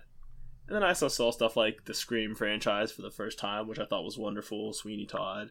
Um, happiest season I'm glad I watched, and res- uh, Recipe for Seduction I saw. I'm glad I saw them, but I'm I'm fine with where I'm at. I don't need to see them again. It is what it is. Um, I think that's mostly it for movies, right? It's I'm not a big Yeah, movie guy was- either. I was gonna say it was a you know slow year for movies, obviously because of the situation uh, that everything's in. But uh, even if you know we continue to do this, don't expect me to ever have more than like one. So I heard that Tenet wasn't worth it. Like it, that's no movie was worth catching COVID, but like out of the movies that could have potentially been worth it, Tenet Ooh, was still yeah. not. It's like oh, oh, ma- the prom. The prom was the prom. That's what it, that came out this year. Did I talk about that last week? I don't think you did.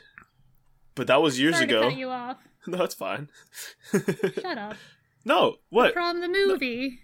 No, not I was I was I was making a joke that last week was years ago. Oh, okay. yeah, I yeah. like, I didn't yeah, mean prom prom-. I meant like I was like, yeah, it was 12 years ago for me. Yeah. I see what you're saying. I'm like, what did I do? No, no, no. I'm, I'm making a time joke, not a bad joke. I got you. I got you. Yeah, yeah, yeah. Yeah, that was pretty. It was pretty good. I think. Uh, what McCall. Um, it's a cute movie. Uh, what's his name? Who's the guy? The guy from he's British. He does the carpool thing. Oh, What's his fucking name? Corden. Ja- James Corden. That that great, Um, hilarious man. yeah, he his performance was a hate crime. Um, no one like they should not have cast a straight British man to play a campy gay like American man. Like it was just yucky. Um was it was it a bad performance? or Was it a problematic performance? Like, were they? Was a it? little Ex- bit of both. It was more problematic Okay. than uh, but like it was and they added some like redemption arcs to the storyline that they didn't need to. Like there were like in the in the musical of the prom, like the stage musical, there's not um there's not a redemption arc for the homophobic, like the Kerry Washington role in this movie, which is like the homophobic PTA mom of whose daughter is secretly gay, and nor is there a redemption arc for James Corden's character's family, who are also like homophobes who like kicked him out. So like I, that felt like a little like too like for the straights. Well, you said there were redemption arcs for them. There were redemption arcs. I thought you said the there weren't. I'm like, that seems fine. That seems novel. But okay, I just misheard you. okay. yeah, in the, yeah, in the show there are not redemption arcs for them. In the movie there are. and that felt a little, Oh, okay, okay. I'm I'm I'm picking up what you're laying down. little much, but um, but yeah, I mean, other than that, it, like that was a movie that I saw. That's all. Cool, cool. Um, let's move on to the next thing. How about shows? I, I- I think we still say TV shows, but it's you know internet anywhere where there's a show. It doesn't have to be television necessarily. Yeah. Yeah. Um, Uh, I can about- quickly go yeah, first. Let's say since I Eric go first on this one. Yeah, so I obviously again I don't watch a ton of uh Is yours Thunderbolt Fantasy? that's going to be an honorable mention just because of how weird it is. Th- or you know what, Thunderbolt Fantasy can be third. Uh like that I, I have been continuing to watch that with my roommate. It is still a very weird show. It isn't coming out this year, but there is currently a uh sequel series that is airing. So, you know, gotta build myself up to that one, I guess. Uh, most of my stuff this year probably didn't actually come out this year because I don't even really know what is new. Um, except for maybe fair. like I think the two new shows I watched were like uh, Raised by Wolves and did Chernobyl come out this year or was that last year? Ooh, that's a good question. I think that was last year because everyone was like, "Oh, like if America had a problem like this, they would never be able to get 750,000 people to come together to fix it." And they sure did. And they were right. Yeah. Uh, yeah, 2019. Okay. Well, that's going to be my number two, anyways, because um, it Yeah. was a very good retelling of that story. Uh, as somebody who is uh, well studied in like uh, Soviet um, history History. uh, and culture, like it was a it was definitely a decent telling of it. Uh, definitely needed some work in some areas, but it's definitely a good thing that like it was a good story that they told well, and it was something that I think a lot of people didn't really know the actual like history behind it. So it was a, a good thing that they did. Um, and man, I keep going back and forth on like what I want to make my number one. um, You can tie for one. That's fine. yeah, I, it's it's tough. Um, you know, like I, I, I would have to say that like the like the latest um season of My Hero Academia, probably. That, um, that was a pretty good season. Yeah. yeah, Shit. like you know, like probably Shit, dog. that, or um,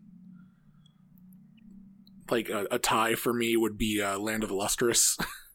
Just a, a oh very yeah, your y'all's rock show. yeah, the rock show um, was also very good. Uh, I'm, I'm not going to explain too much about them because I think we've you know gone over them both in detail, but I think those would be tied for my number one. Nice. Yeah, you said rock show. I'm like, wait, when did Steven Universe finish? I didn't realize. Yeah, Steven Universe Future finished it this year. that doesn't sound right. Yeah, I was like I, every time we talk like about these different things like of the year, I'm like, man, this year was long. Like I don't remember any of this. like it started last year at the end, but it finished to this year. That's Yeah. wild. Oof. Yeah. Oof. That's so a I go. Yeah, I was gonna say that's a show that should have just kept going because they didn't have a good place to finish that. That the, that base show needed another season at least, or to like rework the third. Because oof, not as bad as the Game of Thrones ending though. But yeah, Steph, That's you are uh, on the podium. Yeah, I would say if I had to pick three for this year, I would put Ducktales for, as three because it's super. It's like super good, super well like done. I know it's it's the 2017 reboot, but like it's still airing this year, new episodes. So I'm counting it. Um, very enjoyable, like good character arcs, good plot arcs, all that jazz. Um, I put She-Ra second Okay. Um, because also good character arcs, enjoyable. Definitely has its problems, but uh, I am a sucker for romance, so DuckTales does not have that yet. She-Ra had that. So I'm giving giving the sec- second spot to DuckTales, uh, and then The Untamed I think will be my top show because I did not spend a quarter of the time on AO3 for any other fandom this year besides besides The Untamed. But it was also like but not because like the ending wasn't satisfying, like just because like I wanted more, I guess, like which is I guess the definition of unsatisfying, but like the ending wasn't like baity. Like they got pretty much they came like right up to the line of what Chinese censors would allow them to say and like kind of leaned over it That's fair. like to make it gay. yeah, it's it's different to queer like- bait when you don't have to versus like we can't do this, but we're telling you we want to.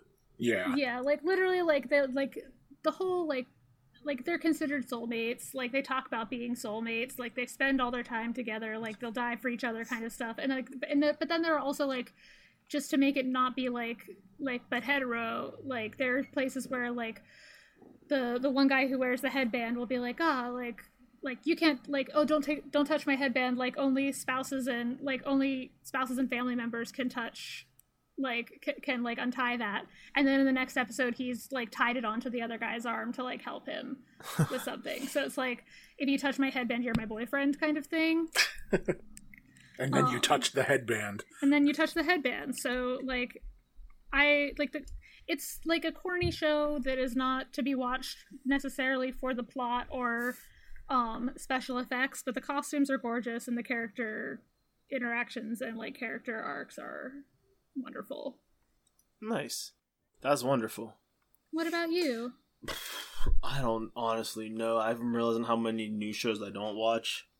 Um, most of what I watch uh, is like reality TV at this point, and Mhm. it has well, if been you any good reality tvs yeah. I mean, so my partner likes a lot of reality TV, and I will say it's garbage, and it's garbage that I quite enjoy. Um, my road down this path has started with uh, I had cable and she didn't, or yeah, we had cable, me and my roommates, and she's like, "Oh, I'm gonna have to figure out a way to like watch The Bachelorette like on an app." I'm like, "Just watch it at our house. Who gives a shit? Like, you don't live far from me, and I'll watch it with you. It'd be a cute couple thing." That was a mistake. Not because I hated it, cause but I didn't plan on getting involved with this. And there's a lot of like, there's lore in this shit. Like, you know what they'll often do yeah, they'll have like lore and stuff. You know, people from one season will show up in the next one, da da da da. And then they have like, there's a Bachelor and a Bachelorette. We all understand that, but then there's also this thing called Bachelor in Paradise, where they're like, hey, did you lose in one season and you haven't become a Bachelor or Bachelorette? Come hang out on the beach for like these two weeks, and we'll try to make some other stuff happen. And like, okay, cool. So there's that.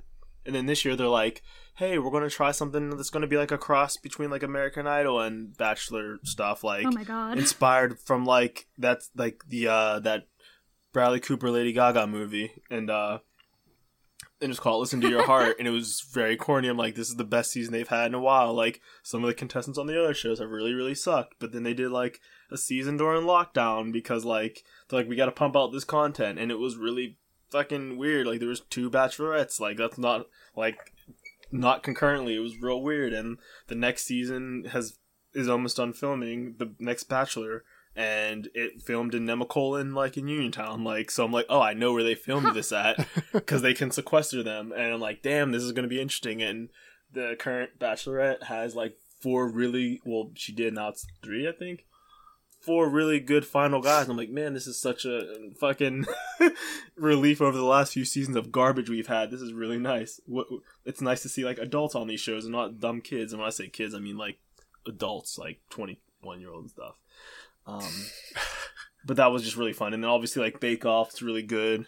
Um, Dancing with the Stars was enjoyable and stuff like that. And we watched the second season of like Ink Master from 2012, which was a Uh-huh. show that was very enjoyable. And Dave Navarro is a very pretty man. Uh, he's the host.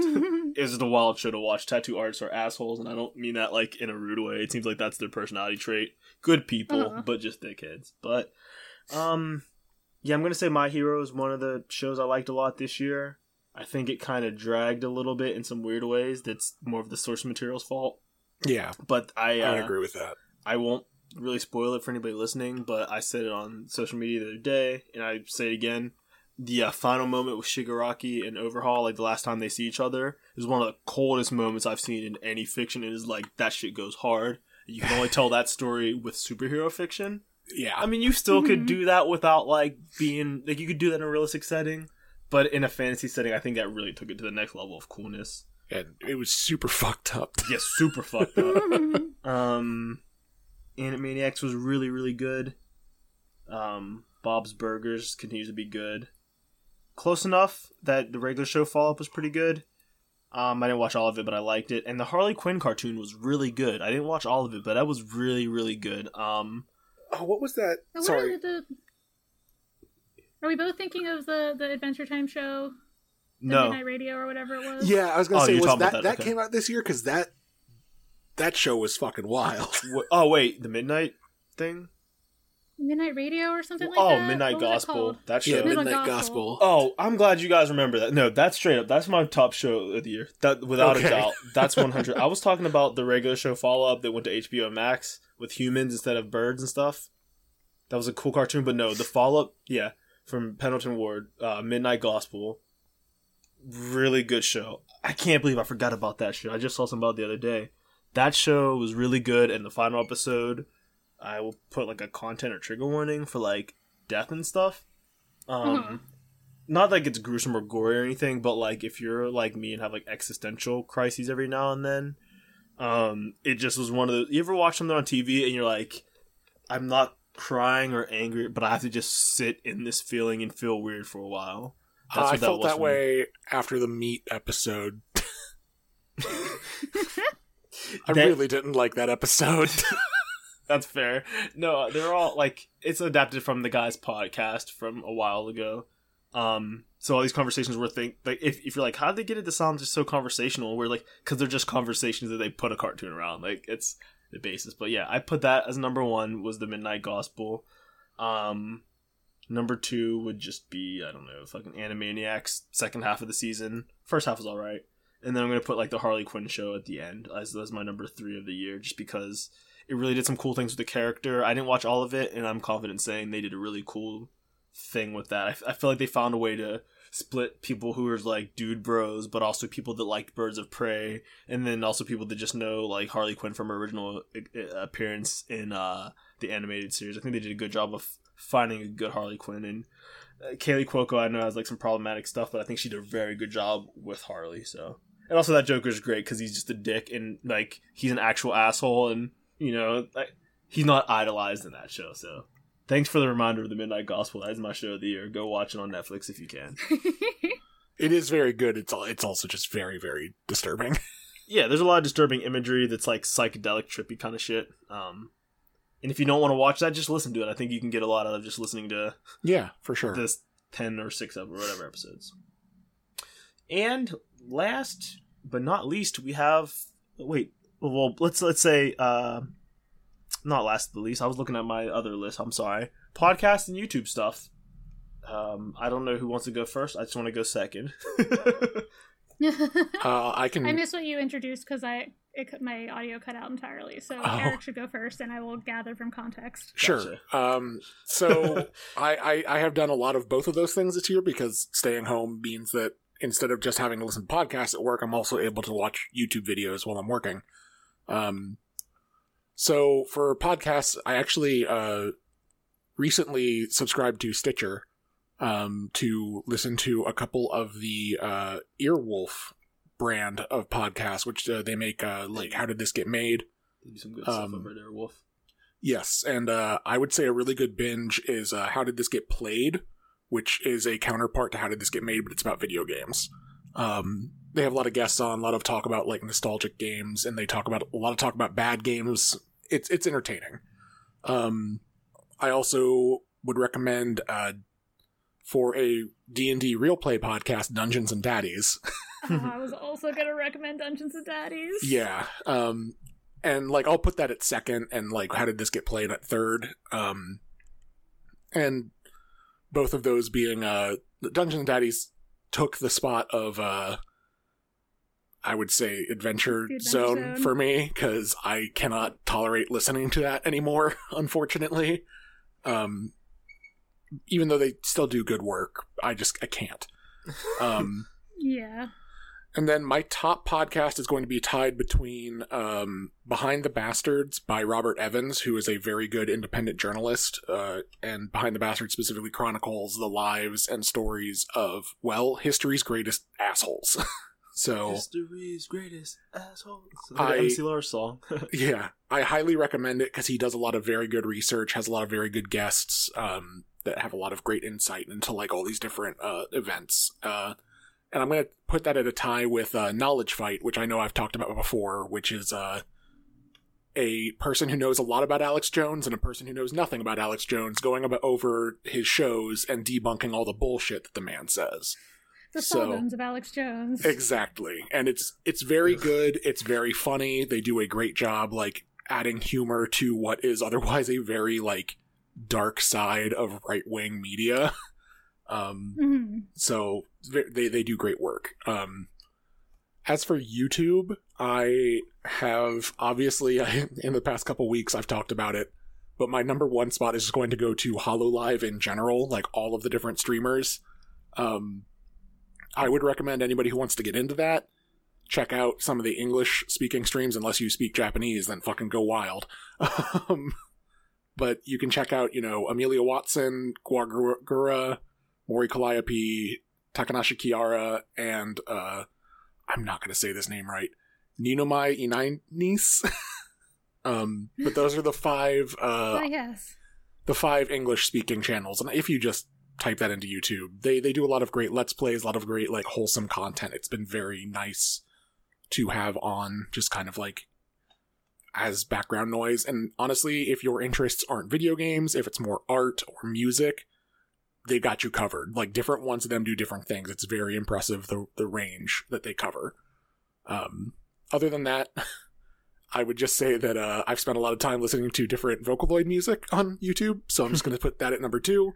And at number three continues to be the only streamer that I otherwise watch, which is uh, v- Vinesauce Vinny, and he's literally the only other content creator that I consume. So, um, but You yeah, should be consuming people. yeah, you're right. I guess, and I mean, I guess there's Giant Bomb too, but like, I don't know. They're like journalists, so. Cool. But yeah, that's it. That's what I've got. Cool. Dom, do you want to go next? Yeah, let's go. So, as far as podcasts, I haven't really got a chance to listen to too many. Just the way that I listen to podcasts was via mobile app and car, and you know, this year I haven't really been in a car, and that kind of just threw my whole rhythm off. Um, there's this cute little podcast called Character Reveal you can listen to. Uh, Hey, Yeah, that's I on Stitcher. yeah, they uh interview people and talk about pop culture every week. It's fun. Um, but also there's stuff like the Evening Jones with Evening Jones with Bomani Jones. He just kind of answers questions. He's a he's a sports commentator, but he can't talk about it on that show um for like contractual reasons. And I don't really watch sports content, so like I'm following the celebrity whose primary work I don't even really know, but I think he's an interesting guy. So it's a weird way to get there. And then um on also on the Earwolf Network, it's not I don't think it's there anymore, but uh from Andrew Ti. It's Andrew Ti and Tawny Newsome doing it was just racist. You might know Tawny Newsome from like she was in Space Force and also I think the animated Star Trek show that recently came out. Oh, Um, okay. something like that. But she's really talented and uh, like does rock rock music and stuff too. Um, but yeah, they they answer qu- people like call them in and be like, "Hey, I have a question. This thing happened. Was that racist? You know, someone did it to me, or I want to do this thing and I don't want to be, ra-, you know." It's kind of Yeah. lighthearted, but also like they're like, "Yo, stop being racist." Um, which is a podcast I primarily listen to and just other random stuff. But YouTube specifically, I spend a lot of time on YouTube. You all know I have a YouTube Premium account it came with the, the Google Music, which has now gone away, now we have YouTube Music, so that's kind of not as good. But I watch way too much YouTube to still be getting ads; it would destroy me. Um, so some honorable mentions: uh, Kenny JD, a black girl that does this uh, segment called "Bad Movie and a Beat," where she talks about bad movies and does her makeup. And uh, I don't really know much about makeup. She does some fun looks, but she also just talks about like these wild ass movies she's seen. So that's really fun and uh Shay Frillis, this uh dude who's really into musicals, he talks about like, you know, Disney movies and Shrek and different cartoons and different stuff like that. He has good opinions. But my top three for this year, um, number three is going to be Super Eyepatch Wolf. Uh, he talks about anime, video games, wrestling, really deep stuff. Has a cool name. Yeah, Yeah. uh, yeah, it's very cool. um, he's a very interesting guy. Uh, most of his videos are kind of on the longer side. I mean, I kind of will put these YouTube videos on, not his in general, but like any YouTube video, I kind of watch them as shows or background shows. Really interesting stuff. Um, and he also every season does like a best of for several categories, like we're doing. So if you want more recommendations, you can go there. Um, but he talked, uh, I don't know, he did like good videos on Undertale and stuff like. I, the most recent one he did was how did the like what did the internet do to Undertale? In the sense that like just to give a breakdown, Undertale came out, then like Underfell came out, which has changed how the characters work. But then like Underswap came out, which switched the personages like Sans of Papyrus, Undyne, you know, stuff like that. And then like Swap Fell came out and like Fell Swap, so the people like making AUs of remixes AUs. of remixes. Yeah, and there's all this shit that's going on, and there's several AUs, and somebody made like error Sans and like ink Sans, and error Sans goes around like destroying other AUs, and ink Sans like encourages fans to make them, and like someone made like basically a Kingdom Hearts of like all the AUs have come together. And like it pulls all these different characters, so like the general entry level of knowledge to appreciate the other thing is so high. And He's like, and it's actually good somehow. Um, so it's just a fandom around Undertale, like how it propagated itself into all these wild things was really interesting. So it, if a concept delving into why that's a thing and how that's a thing, or like why the Sonic fandom is weird, or why the Simpsons fandom is weird, um, I, I recommend him. Um, Cool. number two would be uh, Dead Meat, uh, the channel Dead Meat. Um, they have a series called Kill Count, and it's what it sounds like. They count all the kills in all of our favorite horror movies, and uh, they do a podcast that also just talk, talks about horror movies. Um, it's not really a scary channel or anything like that. It's kind of it's a little bit campy. They'll talk about scary movies, um, and sometimes they'll show gore from the movies. But like you wouldn't get scared from watching these movies because it's like a guy talking over it with music and different stuff like that. And Mhm. he him and his uh fiance they he they they both seem pretty uh, progressive. Um like he'll point out like this is kind of a fucking gross way to like like weird that they just made this woman be here with the boobs out like that was that was pretty egregious you know that's gross. Um so he's not like just like oh yeah titties is great. Um but also very knowledgeable we'll talk about behind the scenes stuff. I found them through the banana splits movie kill Count. Cause i guess i had watched a five nights at freddy's video. And i'm like wasn't there supposed to be a five nights at freddy's movie? And uh, the Banana Splits movie kind of was that. Yeah, so yeah, it's just really fun. He has a calming voice. It's uh, lots of movies, and they you know they do Christmas ones too. So, and uh, my number one YouTube channel from this year, I want to say, is Toonrific Tariq. Um, a black guy that does like cartoon videos. You know, as his name would imply. Um, but he's done some that, yeah some he's done a really emotional like video about like the charlie brown movies like what they mean to different people and stuff like that um, he did a retrospective on As Told by Ginger brace face uh different stuff. And he has a really fun sense of humor. And it's nice to see like um like a black youtuber who I, I, i'm not I, I don't ever want to qualify people's blackness but you know people like you know friends have told me like hey you know it's not that you're not black dom but like you don't come off as like maybe stereotypical or as like rough as other people. Like I've had my some black friends tell me like, yeah, white people are more accepting of you, and I you know that's just something I have to deal with, and you know I know I'm black and is what it is, and people who hate black people know I'm black, so you know, uh, but you know. It's a whole thing, but it's cool to hear somebody who has more of what you would call like a black affectation or, you know, j- something Yeah. like that. Be like get to talk about cartoons and be really well respected within like the cartoon tuber community. Also, his movies are just dope as hell and really cool shit. Like, has interesting views of stuff. So yeah, he's my number one YouTuber of the year. And of course, there's tons of YouTubers and shit and podcasters. There's way too much stuff to. But yeah, you could never one, you think. consume all the content. Like it's not do it. possible.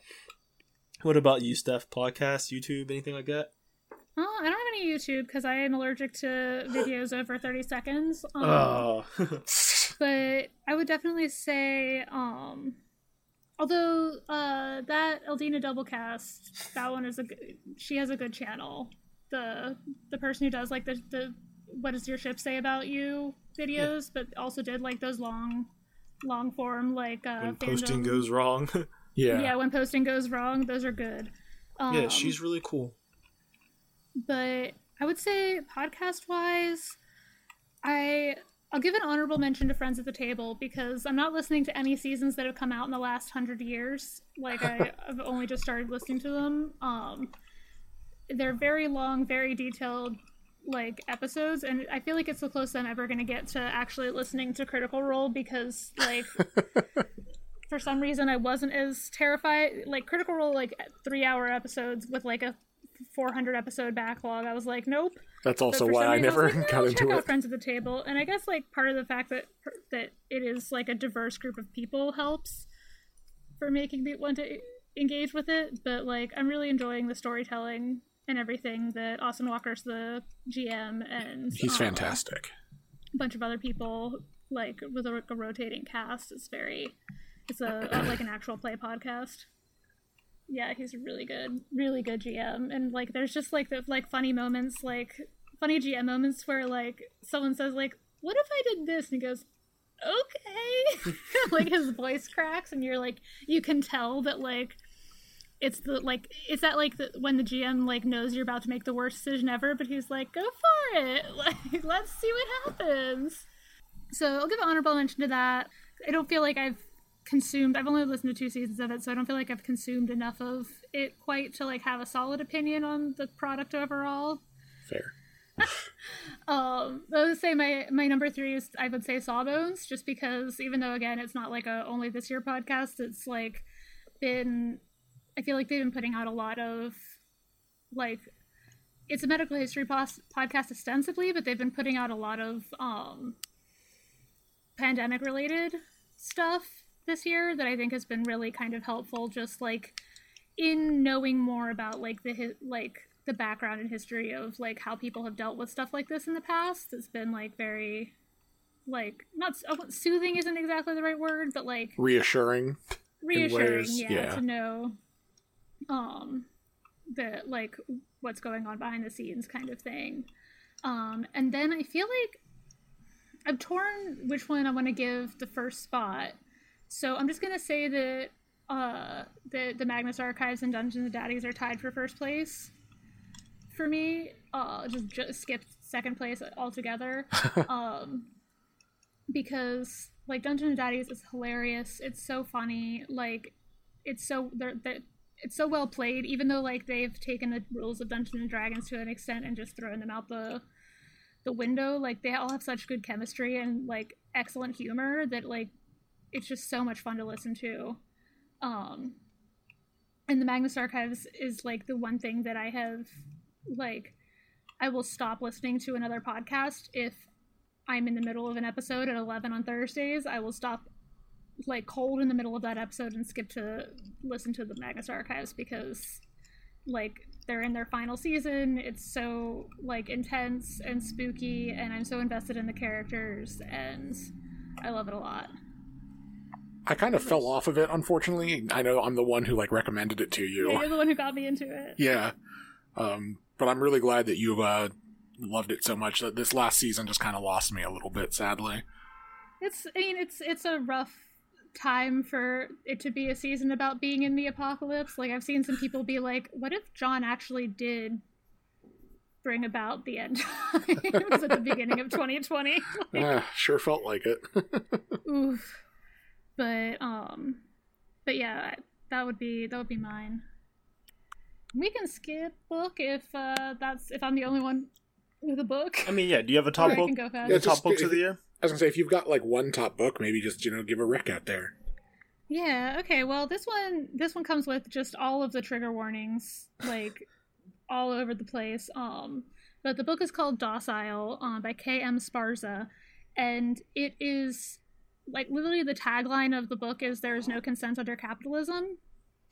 Cool. And it's uh it's not a romance, but it is like so it's about a, like a, a near future world in which you can um like uh like not it's like you can indenture slave like indentured servitude yourself out to pay for debts if you have debts that are like outstanding um and most of the people who do this take this drug that makes them not really remember anything that happened while they did it. Oh, that Um, sounds because- good. because a lot of people like not everyone like some people just want a docile to be like their manual labor. Some people want like a sex person. Um and the main character has like like their family is her, his family is like dying and he's under intense debt like they have intense debt and like their mom is really sick because when she was a docile um she had a bad reaction to the medicine that they gave them that like the, the drug they give them that makes them docile.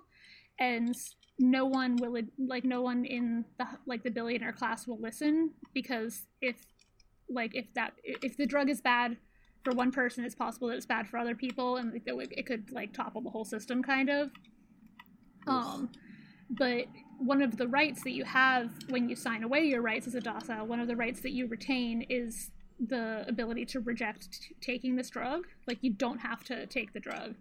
Um and like you can refuse at any time. And so the this book is the story he's bought by this billionaire who's supposed to be proving to his like family that he can like basically proving through like being able to like be controlling and domi- like dominating to a docile that um that he is capable of like running the company like being the heir to the the, the company and it's the company that makes the drug um This, this And- weird.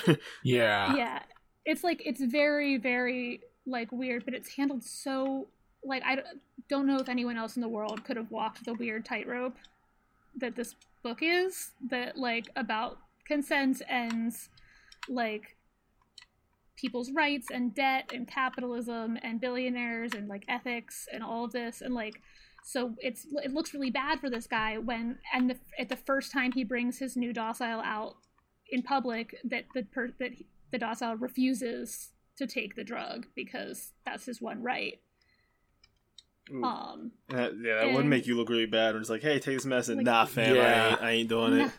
yeah take this medicine that my that my family's company makes like nah no i won't um and like it becomes this really fascinating kind of case like study of like abuse and grooming and like all of this it's a very dark book which is why i said it comes with a lot of trigger warnings but like because the the billionaire guy like starts to feel like he's falling in love with the guy who's his docile um and the guy who's his docile think is also kind of in love with the billionaire guy but like also like just because he's not being drugged doesn't mean he's not being Taken advantage of, yeah. taken advantage of like and so like ulti- like it's just it's such a fascinating like interesting book about power dynamics and abuse and like there's and how there's no consent under capitalism like That is a risky. That is a risky thing to take on. I don't know. I- Yeah. I, wouldn't have done that. I, I I don't have that skill. So props if they can make it work. yeah it, i was very like I, I read it i picked it up honestly out of kind of prurient interest like i was like how am i going to handle this um but i would like it was one of the like few books i've read this year where i closed it and was like fuck Let me see if I can handle this. I shouldn't have did that. yeah like shit. Like not even like like i was just like damn like holy fucking shit. Like this might be the like i read it in april and i was like this might be the best book i read i read this year. And here And it i am in december telling telling you all that it was. And like free free of any like i did not work on this. It was published by a different company. Like it is for grown-ups. It is explicitly sexual so it will probably not be published by a children's books publisher although you never know. Um but yeah i with he- the heavy heavy heavy warnings uh about like pretty much anything that you might be triggered by Makes being sense. triggered i would highly recommend it Cool. Yeah. Cool for Rex. Yeah, I don't have any books to and these I, I'll I read. was gonna say the only the only book I read was uh, John Hodgman's book from a couple years ago called Vacation Land. He's a pretty good author. That's about it. good shit very nice, very nice. And let's see. Uh, hot mess of the year. Y'all got anything? Oh yeah. I was. Mine is just Quibi, cause Yep. like to like come up with an idea, like a new app. It's not like you try to like make a Netflix competitor. Like you try to do like something different ish. a whole new, fresh, new thing. Yeah. and it you did not hit the mark. Just put a lot of money into it. People, it became a meme. And I'm Do sure you people are already forgetting about it. So that's up Do you- there. Do you think that it would have gone over better if we were living in a world where people were still doing like daily commutes where Quibi was like advertising for like that style of viewing? I think it could have gone down as like this hipstery thing, and it could have found a, market of people be like, Like, a, a niche. yeah, it could have had a niche of like, because it's not going to work in Pittsburgh really, because we don't have enough public transportation where people would want to do that. But like, so I think somewhere like New York where there's a lot of subways, maybe people would think of it. Um, like, oh, but like the thing is, like, where there's a lot of subways, like you have to be able to download the media in order to Yeah, Right. because consume it because you don't have a, a consistent like internet signal. yeah, Yeah, so like- maybe Hollywood it could have worked. Like, yeah, I was gonna say like L.A. and like San Francisco where there's like above ground, like Chicago where like the L train is above ground or whatever. Yeah, maybe it could have worked, but I think not being able to cast it to your TV, because I think if you're like watch something on the road and you're like, oh, I want to finish this tonight, you might not want to wait till tomorrow to finish it. And it sucks. Like I can't, like I don't want to watch this on my phone at home. Like that's weird. So- Yeah, I don't know. I, I think it was. Eh, they definitely got screwed by timing. I think they could have maybe got a year out of it if there was no pandemic The movie pass of 2020. Yeah, but I don't know if that would have been something that would have lasted forever. I also think like it, it was probably just a bad investment in the first place, like backed by poor planning, like bad capitalism actors. So Yeah, like a lot of hello fellow kids yeah, going on. Yeah. So, what about you two? Any hot messes? And just for the for the record, when we say hot mess, we don't mean like disasters. You know, like trying to steal an election I is mean, not a hot mess. That's a that's a problem. Like, yeah, that's, that's a not legit funny. like yeah. Um, But I am. Go ahead with yours, Eric. Uh, so mine is going to be what I talked about extensively earlier in this episode, which is uh, the whole uh, CD Projekt Red Cyberpunk 2077 debacle. It went on through the whole year. You know, it was originally supposed to release in April. Um, oh my gosh. yeah, and you know, like multiple delays. You know, like that company coming out and saying like, "Oh, we would never crunch our employees," only to like, like that was a thing that was absolutely happening.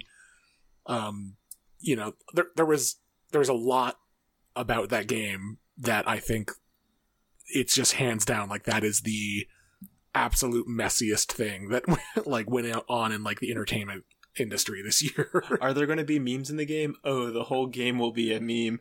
Cue Yeah. Curb Your Enthusiasm theme. Monkey paw curls. Like, uh-huh. what about you, Steph? I'm gonna go. So mine's tangential to trying to steal an election, but is not ostensibly tied to that. It's gonna be the Four Seasons total landscaping. That's- oh my Yeah. god.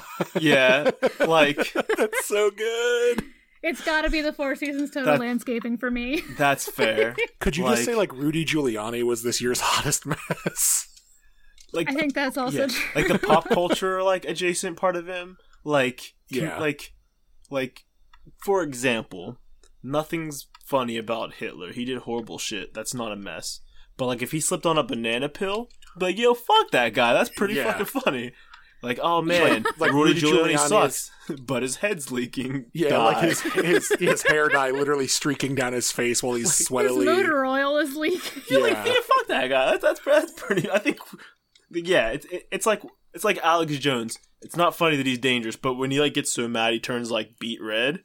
That's, Yeah. that's a little funny. Oh, like- Oh yeah, like Joe Rogan sucks, but when you ask somebody, yeah, man, that's pretty rough. Have you tried DMT? That's pretty pretty funny.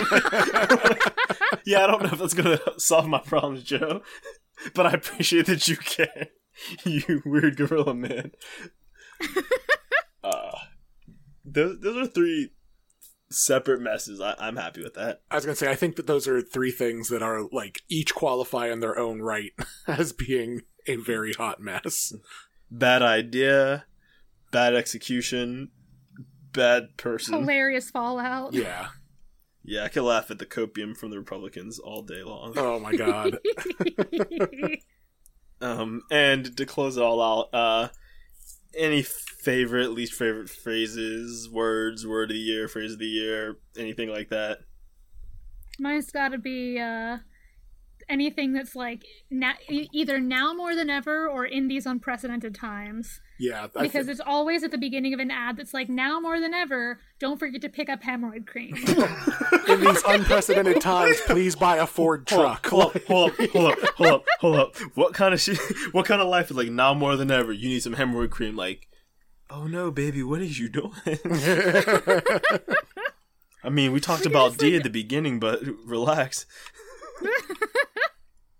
it's always like something fucking completely like now more than ever. Don't forget to like ask your doctor about mesothelioma. Like yeah, just completely off the wall. Like why now more than ever? Like I mean, with mesothelioma, I guess that is a long thing that you should probably be taken care of in a global respiratory pandemic. But yeah, But I- Still. that was just an assful of a yeah. Uh, yeah. That No, was like just an example. absolutely. That uh, I I would agree with that. Um, I think that's kind of like the only notable phrase that I can think of from this year.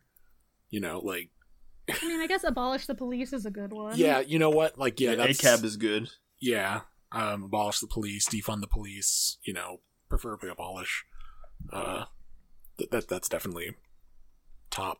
Yeah, It's the the good the good side, the opposite side of Yeah, yeah. I gotta say, uh, I'm gonna have to be happy with uh, still Black Lives Matter. I was gonna mention that too. Just you know, like yeah. um, and like maybe you know it was kind of weird hearing sus all the time that's not bad it just was weird that's all oh Yeah. yeah It's like- like kind of entered white vernacular like all at once instead of slowly. yeah and and simp i got really tired of hearing simp um it, back when i used to hear it it was like used every now and then it wasn't so bad you know back when it was aave but now it's being used so hmm. much like guys please calm down like just call That's somebody a, a, a dick. Like you could be like dude you fucking suck. Like you don't have to call him a simp. Like it's not applicable you know. Like i saw a todd in the shadows video from like 2015 where he called somebody a simp. And it was like he used it in the right way. And someone's like, "Whoa, did he like time travel?" It's like, no, he probably just knows a black person. Like, I'm like, you fucking weirdos. Like, oh. But yeah, simp was an annoying word for me this year. in- That's in fair. Secondary usage. yeah. Um, to end things off, actually, uh, what about a um, either a uh, a hobby that you didn't have time for, or like you normally wouldn't have picked up, but because you were stuck in the house, uh, what was your uh, your top indoor activity this year? Yeah, I um, I I kind of refined the podcast a little bit, honestly, this year. If, if anyone's been following us for a decent amount of time or looked at our backlog, you might see some more gaps. Uh, in some some years, things might look a little bit weird, but I think this year I really uh, it's a little bit of a cop out, but I kind of like hunkered down and tried to try to get an episode out every week of some form or fashion. Try to get some more character reveal guests in there, and I kind of use that as a, a bit of a hobby. You know, I've um, it, it's not public yet. It's not a secret. It's not public. I went back and tried to like redo the YouTube videos so they will look more instead of just being our logo in the middle with a transition. It's going to be more of there'll be some text on screen and some visualization. Um, so yeah, just try, playing with the programs on my computer a little bit more. I've used as a hobby, and also getting into video games in a more in depth way.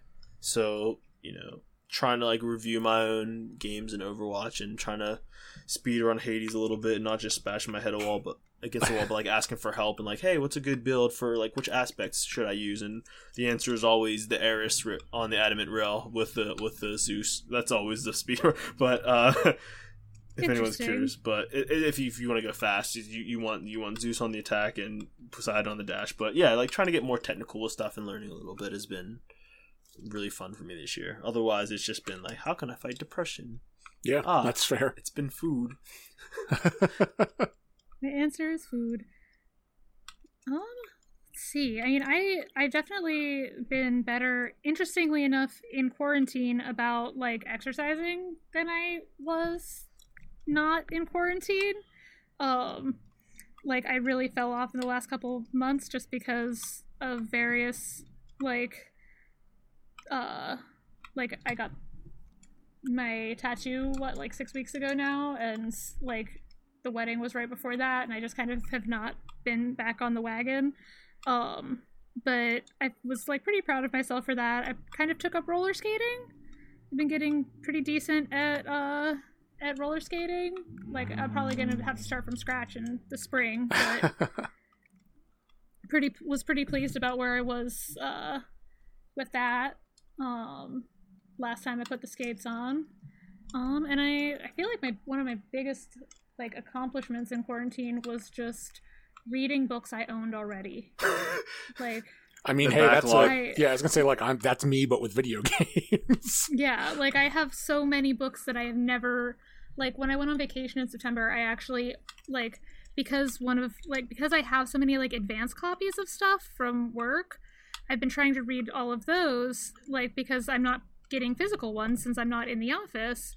But the uh the flip side of that is that I prioritize those over book like regular books I owed. So when I went on vacation, I actually made myself just only bring like actual books that I wanted to read and not like just the advanced copies of things.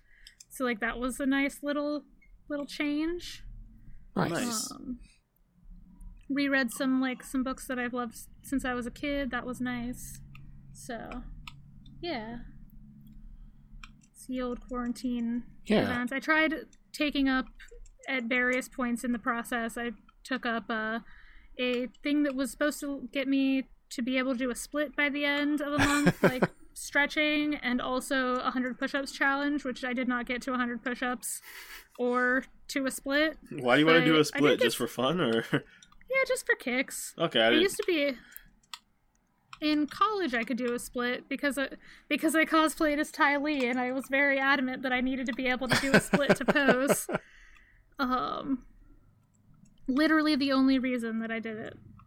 Um I spent 6 months stretching before the like before the convention just so that I could Hey, you know, off. you, you sometimes got to have those I'm goals. goals oriented. Hey, I respect. I respect that Um, hustle. Yeah. Um. what about you, Eric? Yeah, for Anything? me, uh, I would say that I it's uh, I got back into doing drawing. Um, I used to love to do Yeah. art, and uh, you know, like I've always painted miniatures and things like that. But I finally got a decent tablet, and uh, doing digital artwork for the first time has been a really fun experience for me, and it's been really like uh, kind of a, f- a way that I felt like I was working on myself through this whole thing, uh, along with learning Japanese. um, having gone from zero knowledge of it at the beginning of the year to at least like being able to understand a lot of like you know not super complex stuff but like when a streamer's speaking japanese i can almost understand it at this point um Mhm. Yeah, Yeah. I picked up uh, Korean on Duolingo. I wouldn't say I'm good at all. I because I've kind of been half-assing it on like the first few sections. Um, because I really want to get a grasp of the alphabet. Like, Uh-huh. So it's cool when I'm like out in the world and I see some Korean. I'm like, I can I can read that. I don't know what it says, but, but, I you can, can read phonetically it. read it yeah I'll be like, oh, that Yeah. says Seoul, and like, what does that mean? Oh, it, it means Seoul, like the the city. Like, what's the other word? Yeah, I don't I don't know.